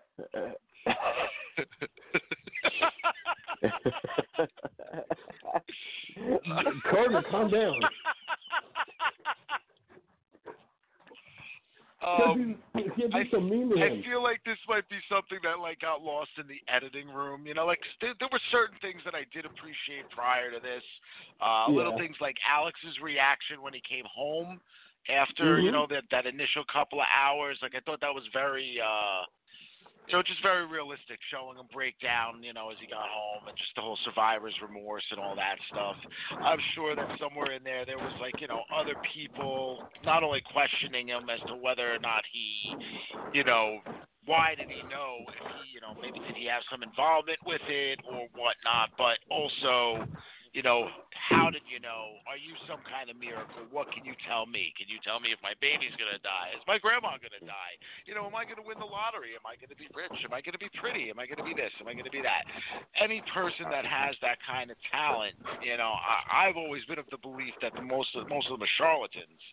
But that's also because I believe that somebody that is that sensitive, chances are they really go out of their way to isolate themselves because they can't stand having to read people on a regular basis, mm. having to hear all of those thoughts in their heads all the time and seeing that kind of shit. But, Monkey? Now, no, I was going to say, that being said, though, now things start to take a turn because they they have eluded death for thirty-nine days, but now things, things start to become fun. Oh, yeah. And...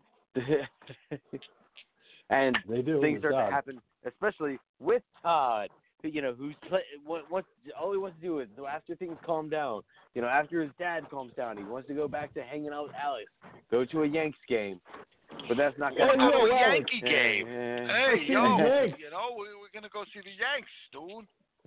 We're going to yeah, that's life, and we won't talk about death no more, you know what I'm saying? Brother's dead and all, but you're still pretty cool, Alex. We'll go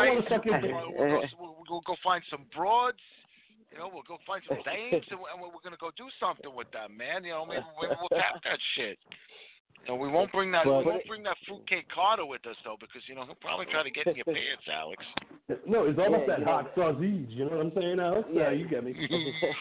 that, that, mook, that, that, that, that, that mook is all about getting his, your sausage in his mouth. You know what I'm saying? He wants to get a piece of that. Have a good Alex.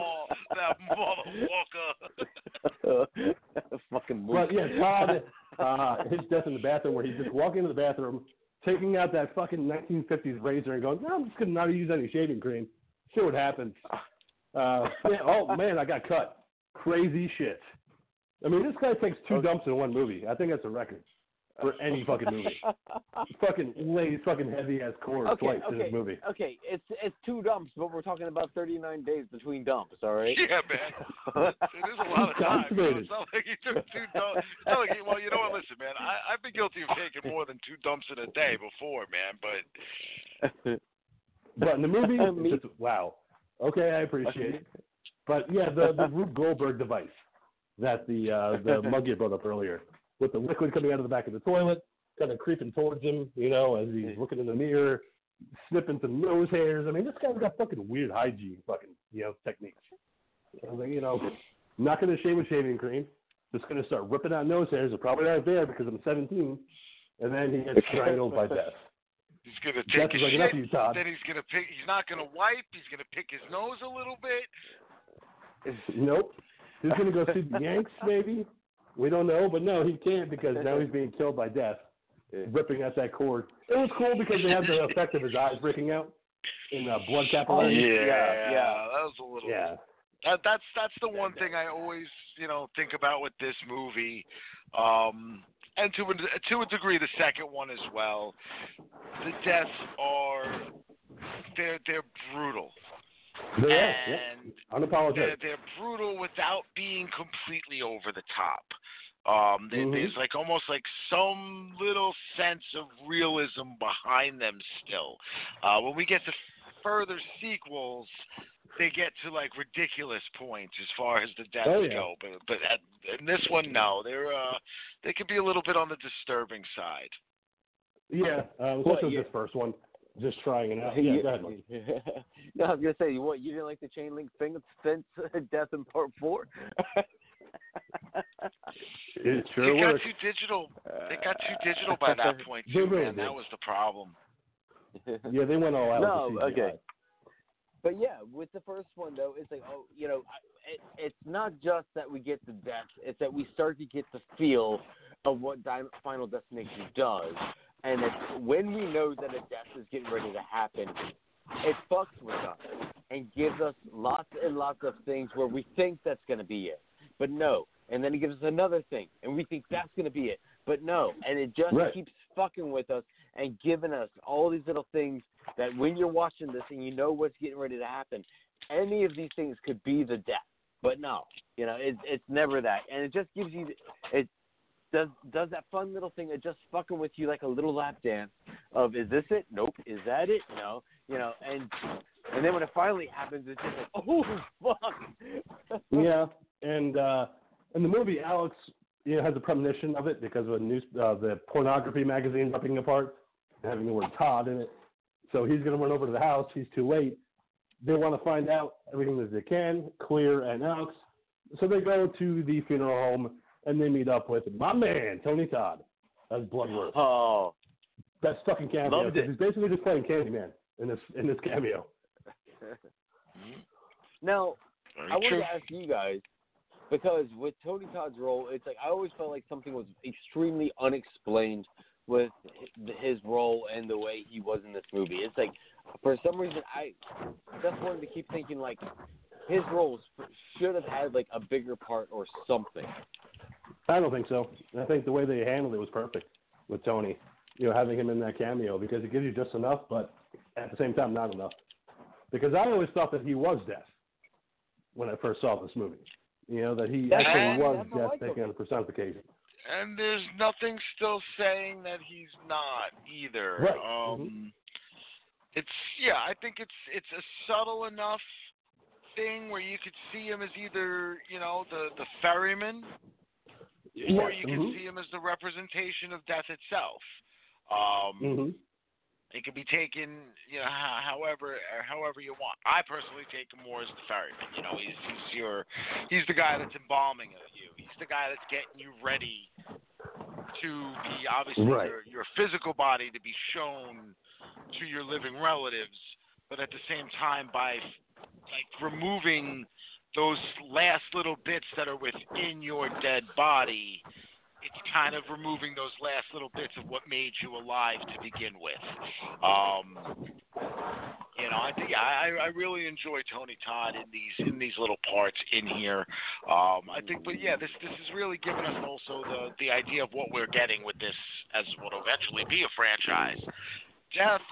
I mean, these movies are basically serial killer movies, except the serial killer is just death itself. There's no actual physical representation of what's killing you. There's no Jason. There's no Freddy. There's right. no Michael Myers. There is just the fact that you're going to die in some manner. Mm-hmm. Yeah. Somehow the fact that you, die. Yeah, and the fact that you cheated death and you got away from it once and it it once it's told. You know, he might have gotten away with it once, but yeah, it, it will come back and find you. Yeah, and, and that's why I, I like Tony in that scene, especially when he's using the tool to extract blood oh. out to put the embalming fluid in.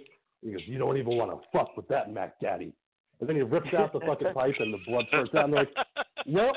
Uh, so anyway, sorry for breaking in. Uh, anyway, hey, no big deal. Hey, Alex, I'll see you soon. I was like, fuck yeah, fuck yeah. Like, you will see yeah. him soon, sir. You will. Like, yeah. You know? Yeah, it's like he he was honestly like the freakiest, scariest thing of this entire movie. It's like as fun as the movie was, and as you know, bloody and gory as the deaths were, as scare wise, he's like the fucking scariest thing in this fucking movie. Yeah, and so you you have Claire and Alex talking about this at a cafe, where they have a a, a pleasant reunion with the teacher, Miss Luton, the suspiciously oh. hot French teacher. Then you have Carter driving with his beard Terry through town, where he's like sucking on her fingers for some reason, like, you know, listening to really bad Nine Inch Nails.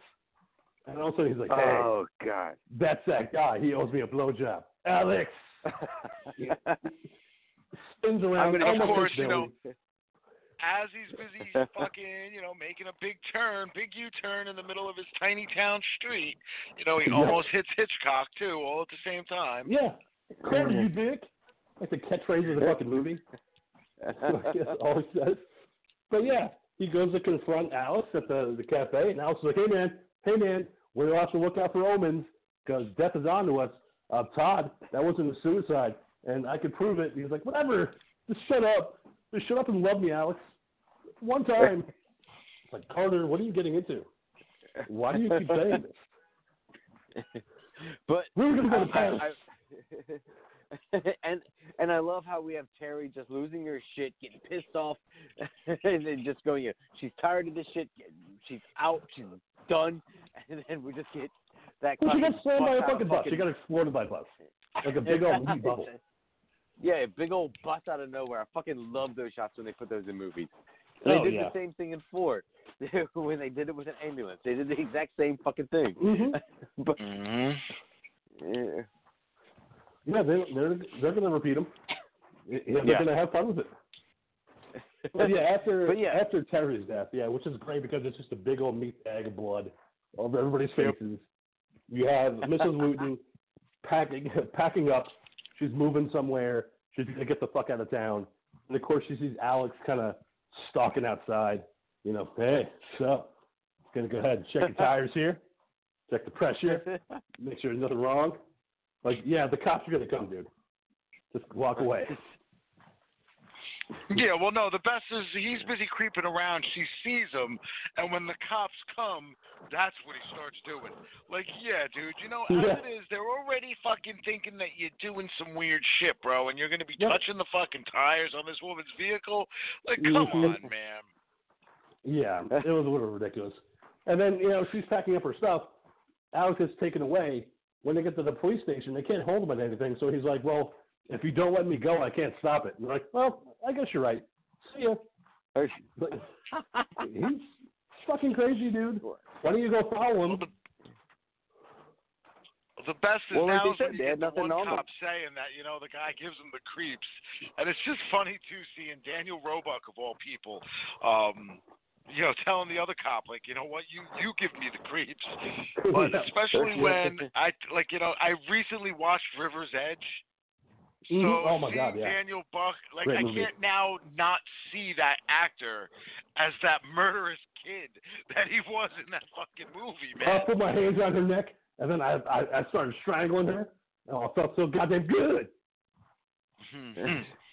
It's such a good fucking movie. With Keanu Reeves, Crispin Glover, Dennis Hopper. Yeah, if you haven't seen River's Edge, definitely check it out. But yeah, it was weird seeing him do that.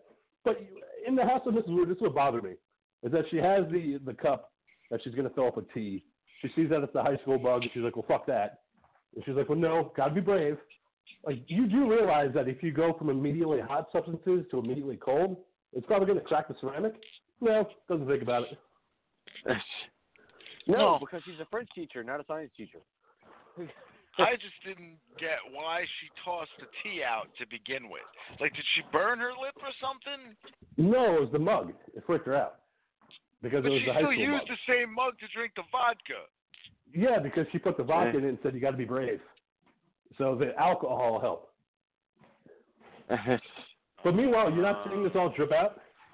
You're not like, yeah. feeling anything dripping, especially when you lean over yeah. your nineties computer. You don't see anything dripping down in there. You're just completely obligatory. Come on. Oh my like, god! Death doesn't make you blind. And she only put a little bit of vodka in there, but it's like the shit was just pouring out of the fucking mug. You know? Oh yeah. And then when the the computer explodes and she starts falling around this kitchen, I almost wanted the Benny Hill Yakety Sax song to start playing. Because that's exactly how I felt. She's like, whoa, whoa, whoa. And then she's falling on the floor. So her throat's cut open by the glass with the computer. When she falls on the floor in the kitchen, and she reaches up for the towel, and the knife block falls on top of her. I'm like, oh, God. Yeah, there's the Benny Hill song. Yeah, this is where like this is where the movie like strikes this weird chord. Because you have mm-hmm. like these weird inklings of humor, like what we yeah. had between the baby and the special the special needs person. Then you have like a serious death like Todd's. Then you have something right. like this, which just seems so like just over the top, silly. so silly and like ridiculous. And I mean, I guess the the bus could be seen in that way too, because it was an exploding body. Um, but that's the only reason why. Had they gone more realistic with the death itself, uh, but it was so fast. Excuse me. Yeah, yeah. You give it a yeah, yeah. I mean, if it, um, but that's yeah. the thing. If it would have just been like a straight death, like Todd's, then at least it would have yeah. been more in line with yeah. what we had seen so far. But it's weird. Mm-hmm. It, like the the but, movie takes like these weird descents into comedy at times, and then other times mm-hmm. it's trying to be serious. Okay, uh, Muggy? No, because again, like I always say, it's about riding that wave of the highs and lows of tension. You know, where you got to have the high tension and then relieve it with comedy. High tension, relieve it with comedy. Because if you keep it all high tension, by the time you get to the end, your audience is going to be worn out. So you you, you got to have those moments in there so that they can endure the entire movie. Yeah, mm-hmm. but at the same time too, though, you don't want to go where. It, this felt more like it wasn't like they were doing it that way for that purpose. This felt like somebody wasn't sure what direction they wanted this film to go in. Um, almost right. like the, there were two mentalities to the writing. Like one writer was like, mm, hey, I'm making okay. a serious horror movie. And the other writer was making something that had a little bit more comedy to it. Mm-hmm. And they decided to go with some that. of the deaths in the one way and some of the deaths in another. And it never feels cohesive throughout the whole film. Like when you watch a Friday the thirteenth movie, yeah, there's little bits of comedy in there, but for the most part mm-hmm. the comedy doesn't occur when Jason's killing somebody. The comedy occurs yeah. at other points. Mhm. Yeah, I, I get what you're that. saying. Because it further is with when Alice runs into her house and she's laying there with a knife in her chest, and he's like, oh, uh, pull it out and leave it in. Pull it out and leave it in. Like, you know, maybe I'll have to pull it out. Then the fucking chair falls on top of her, digging that knife in even closer to her chest.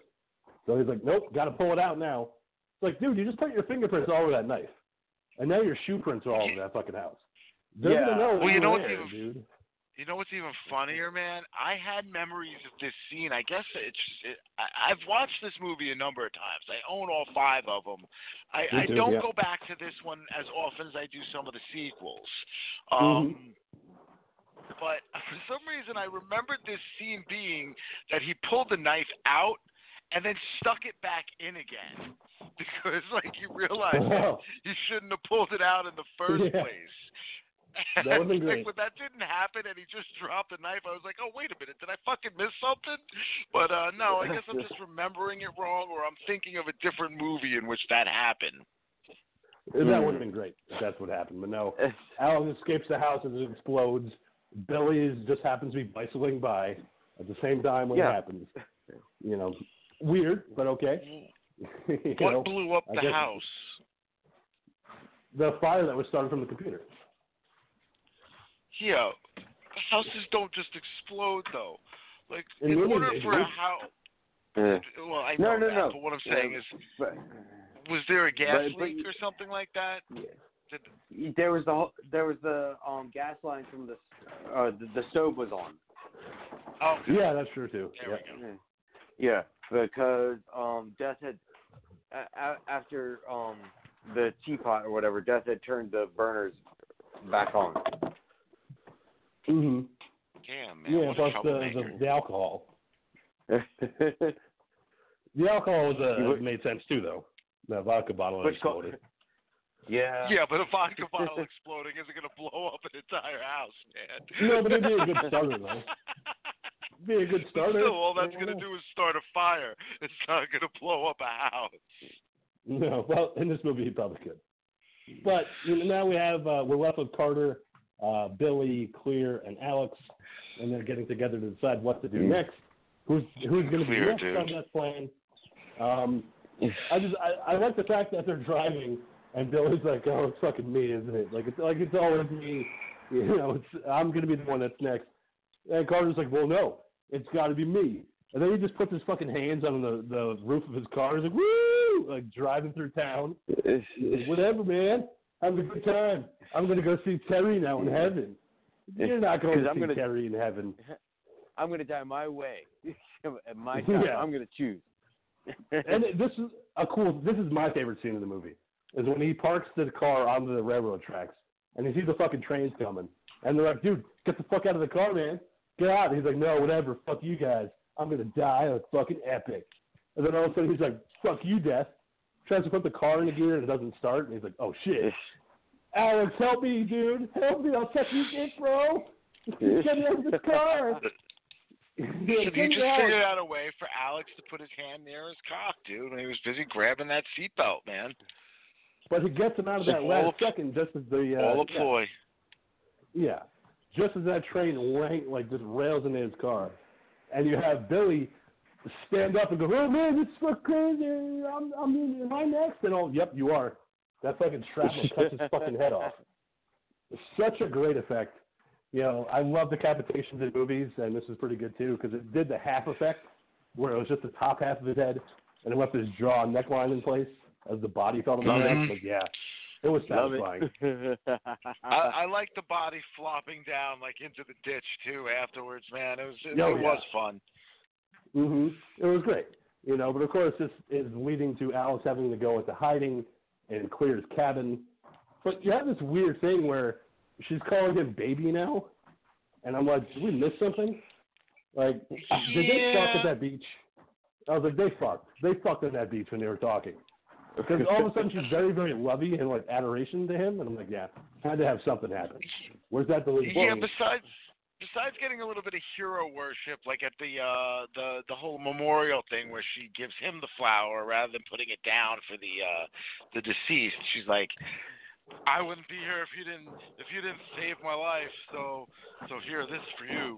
Um, yeah, she kind of gives off like a very creepy, like creeper vibe. Like she's kind of stalking him a little bit. But then some moments she's like giving him shit, like she doesn't believe that he's right. And then all mm-hmm. of a sudden she does. I, again, this is something where I feel like the writers just kind of were like, eh, they're in a relationship now. Yeah. Well, the, the well the entire beach scene was originally shot and put together because there was put, there was supposed to be a romantic scene there. There was supposed to be, mm. but they never sh- shot shot it. Would have made sense. So that that then makes a hell of a lot more sense because again, this this is this is probably the and again this is a film that I really enjoy, but there are you know there are issues with the movie. Um, Oh, you know, so so when I say these things, I do say them out of love. You know that these are the little things that I find fun as well, though. Like like you said, out of nowhere she's calling him baby, and uh, nice. and then yeah, mm. they they are loving each other. And that's what makes her so mad. Uh, yeah, or the fact that uh, Alex could outchase the F B I in a canoe. Like, mm-hmm. Awesome. What, they got like fifteen like F B I goes. Stop, Alex, stop. And he's like, I'll boat you later. I'm like, no, get in the fucking water. You can swim. And you can swim through moving. Like Hans Gruber told us, dude, voice. You wanted a miracle, and I give you the F B I. Yeah. These fucking F B I agents. Just off sweating and fucking out of breath trying to chase after this one fucking kid. But there's one guy. You can't catch him. Tommy Lee Jones would have fucking solved this case hours ago, and he would have been in custody. That's what you need to call in. I I just find it interesting because this is like Ali Larder's like second or third movie. Um, yeah, I know. Like her her debut, I believe, was in like Varsity Blues, where she was mm-hmm. kind of like the hot chick in that movie, you know? So, like, why did they decide to, like, tr- like, it's weird. It's like they wanted to dress her down to make her, like, not attractive, but at the same time, they stuck her in, like, belly shirts and stuff like that, which was funny yeah. because it's like she doesn't look like she showers. She doesn't look like she takes care of herself.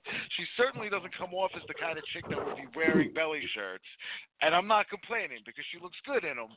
But at the same time, it was like it just did not feel like, again, like a lot of things with this movie. It just didn't feel like it made sense for what they were trying to go for with the character. I agree.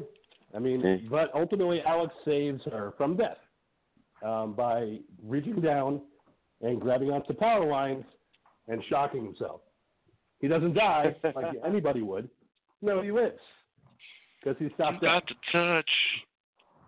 You got the power. So, yeah, that's that's what this is. And he's like, yeah, babe, we stopped it. She's like, yes, baby, yes, yes, baby, we did it, baby. I'm not going to kiss you or show you that we're in a relationship, but I'm going to call you baby. Because I don't want to make I don't want to make Carter well, jealous because now we're some we're some odd trio. yeah. yeah, well, that's that's exactly what it comes down to is, is they wanted to really leave it open as to whether or not him and her were in a relationship or if he ends up in a relationship with Carter, because this is one of those those films from this late nineties, early two thousands era in which we get well, three fucking survivors. You know, there was a time yeah, where yeah. horror movies only would have one. Then they started giving you two. And then all of a sudden they just decided to start upping that fucking number. And now we're going to give you three. And, of course, we do that so that we can surprise you with that last ending shot of one of them dying. I was just so surprised that they fucking went to Paris together. I'm like, how does this work? Some weird androgynous so relationship that you guys are having? You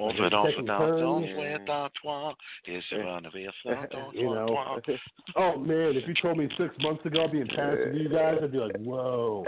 I was thinking about me, Alex, but not you, Clear. You fucking beard. yeah. You know, why they trying yeah. to hold hands? Shouldn't he and Clear be holding hands? This is awkward. But yeah, six months later, Death comes back in Paris. And once again, they start to see the omens. And a bus Alex hits does. Carter. But yeah, Alex starts to see the omens again. But then Claire does too, so it makes no fucking sense. All of a sudden, Claire's like, yeah. what? Like, okay, now it's past. It's like The Shining. Now everybody has it. Well, I think what it comes down to is, is no matter what, there's this pattern. Supposedly, it's it's it's a pattern by convenience. Sometimes it works, mm-hmm. sometimes it doesn't. It's just to sit there and give us something to go after. Um, you know, it, when it really comes down to it, the pattern never makes any sense, and they change it up each movie. You know, the third one brought in an interesting concept with the with the pictures. Oh um, yeah, I like that. Yeah. You know, the, the the fun themes that go on with the franchise. Like, this is one of those franchises that I completely see why sequels get made. Um, I know mm-hmm. they stopped after five, and you know what? That's probably the smart way to go because otherwise it would be like the Saw series where we're on, like, you know, movie nine or ten or whatever it is, and, and nobody wants to see him anymore. Uh, you know, I think by four, people felt that way, but, you know, four was a three D movie, um, and I feel like that's the one thing that really hurts watching for outside of a movie theater or without a three D mm-hmm. T V. Uh, Monkey, you watched for, and I'm sure you noticed plenty of times that most of the scenes looked like they were supposed to be coming at you, and that's because they Absolutely. were. They were supposed to be coming on you. Yeah. Ah, yeah. Coming Just like you me. like. But yeah, hot and sticky. But, yeah, but in closing, it's like, I, either way, it's like, you know, Ghoul, thanks for picking this. It's like, it's this is a fun movie. It's like the the first few movies are really, really fun. You know, and it's just a fun ride, and, you know, like the Ghoul said, you know, it's easy to see why this title became a franchise. Mm-hmm. And interesting to note that January of this year, it was announced that they're planning a reimagining of Final Destination with a script being written by Patrick Melton and Marcus Simpson. Nope, uh-huh. They don't want to make gonna, another one. They want to reimagine the first one. Make, Two planes. We're going to make a direct sequel to the first movie uh-huh. because that's what's needed. You know what we realize? We realize that people die still all the time. No, they're going to up the ante by having two planes. That's going to be interesting. It's going to be a double plane crash. The plane's coming right at us. Oh, shit, no. You know, fucking premonitions. Yeah. You know, I but, you know, for nothing, man. But, you know, yeah. if you want to go through a reimagining of this and you want to sit there and work with this whole death thing and all that shit, then fine. Don't go comical. Don't go crazy. Grow some fucking balls and do something really fucking, some, some groundbreaking shit with it. And I really mean, like, go go a little fucking schoolers? Ballsy with it, you know. Um, what's up? Mm. Would you say middle schoolers? Yeah, that's how I do it. Middle schoolers. Oh, it's their graduation. Oh, they're flying to Italy. I was saying, thinking something similar where, you know what, bring this down to humanity. Make humanity mm-hmm. being our cause of death and made, make us question why. Why does that occur? You know, like I, I brought up the Sandy Hook shooting, you know. Why don't we yeah. explore some of those themes of death instead of sitting here and, and going on about a fictional version of it that we've seen five movies of that already? Yeah, that's a good point. Mm. Yeah, like you said, I, I would yeah. think that they would have to go darker. You know, we're in a, mm-hmm. an era where we have to go dark to get that scare yeah. and to get that kind of sense of, of uh, disturbing behavior. You know, I would I would love to see something much. No, like that was that. a different franchise. Yeah, I know that was that was one movie though. Luckily, we only had one movie with James Marsden and Katie Holmes chewing up the sucking scenery. Mm-hmm. She was still very cute though. At that time. Totally so crushing on Marsden. Joey at that point. I'm good on James Marsden, okay? He was a bad Cyclops. He was adorable, though. They took him out pretty quick in X three, so they made up for it.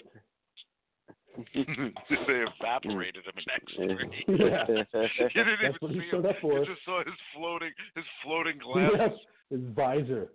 That's it. All right. But anyway, so yeah, that was Final Destination from two thousand. Uh, next week is the Doc's pick of Bunman. Uh, I have no idea what to expect uh, with that one. So yeah. I'm going in blind. Yeah, I thought it was Spoon Man, Butt Man, uh, yeah. Bunman. Isn't yeah. Bunman Bun- that guy man. that wears the hair on top of his yeah. head? Yeah. Isn't that what they call Bun- those people?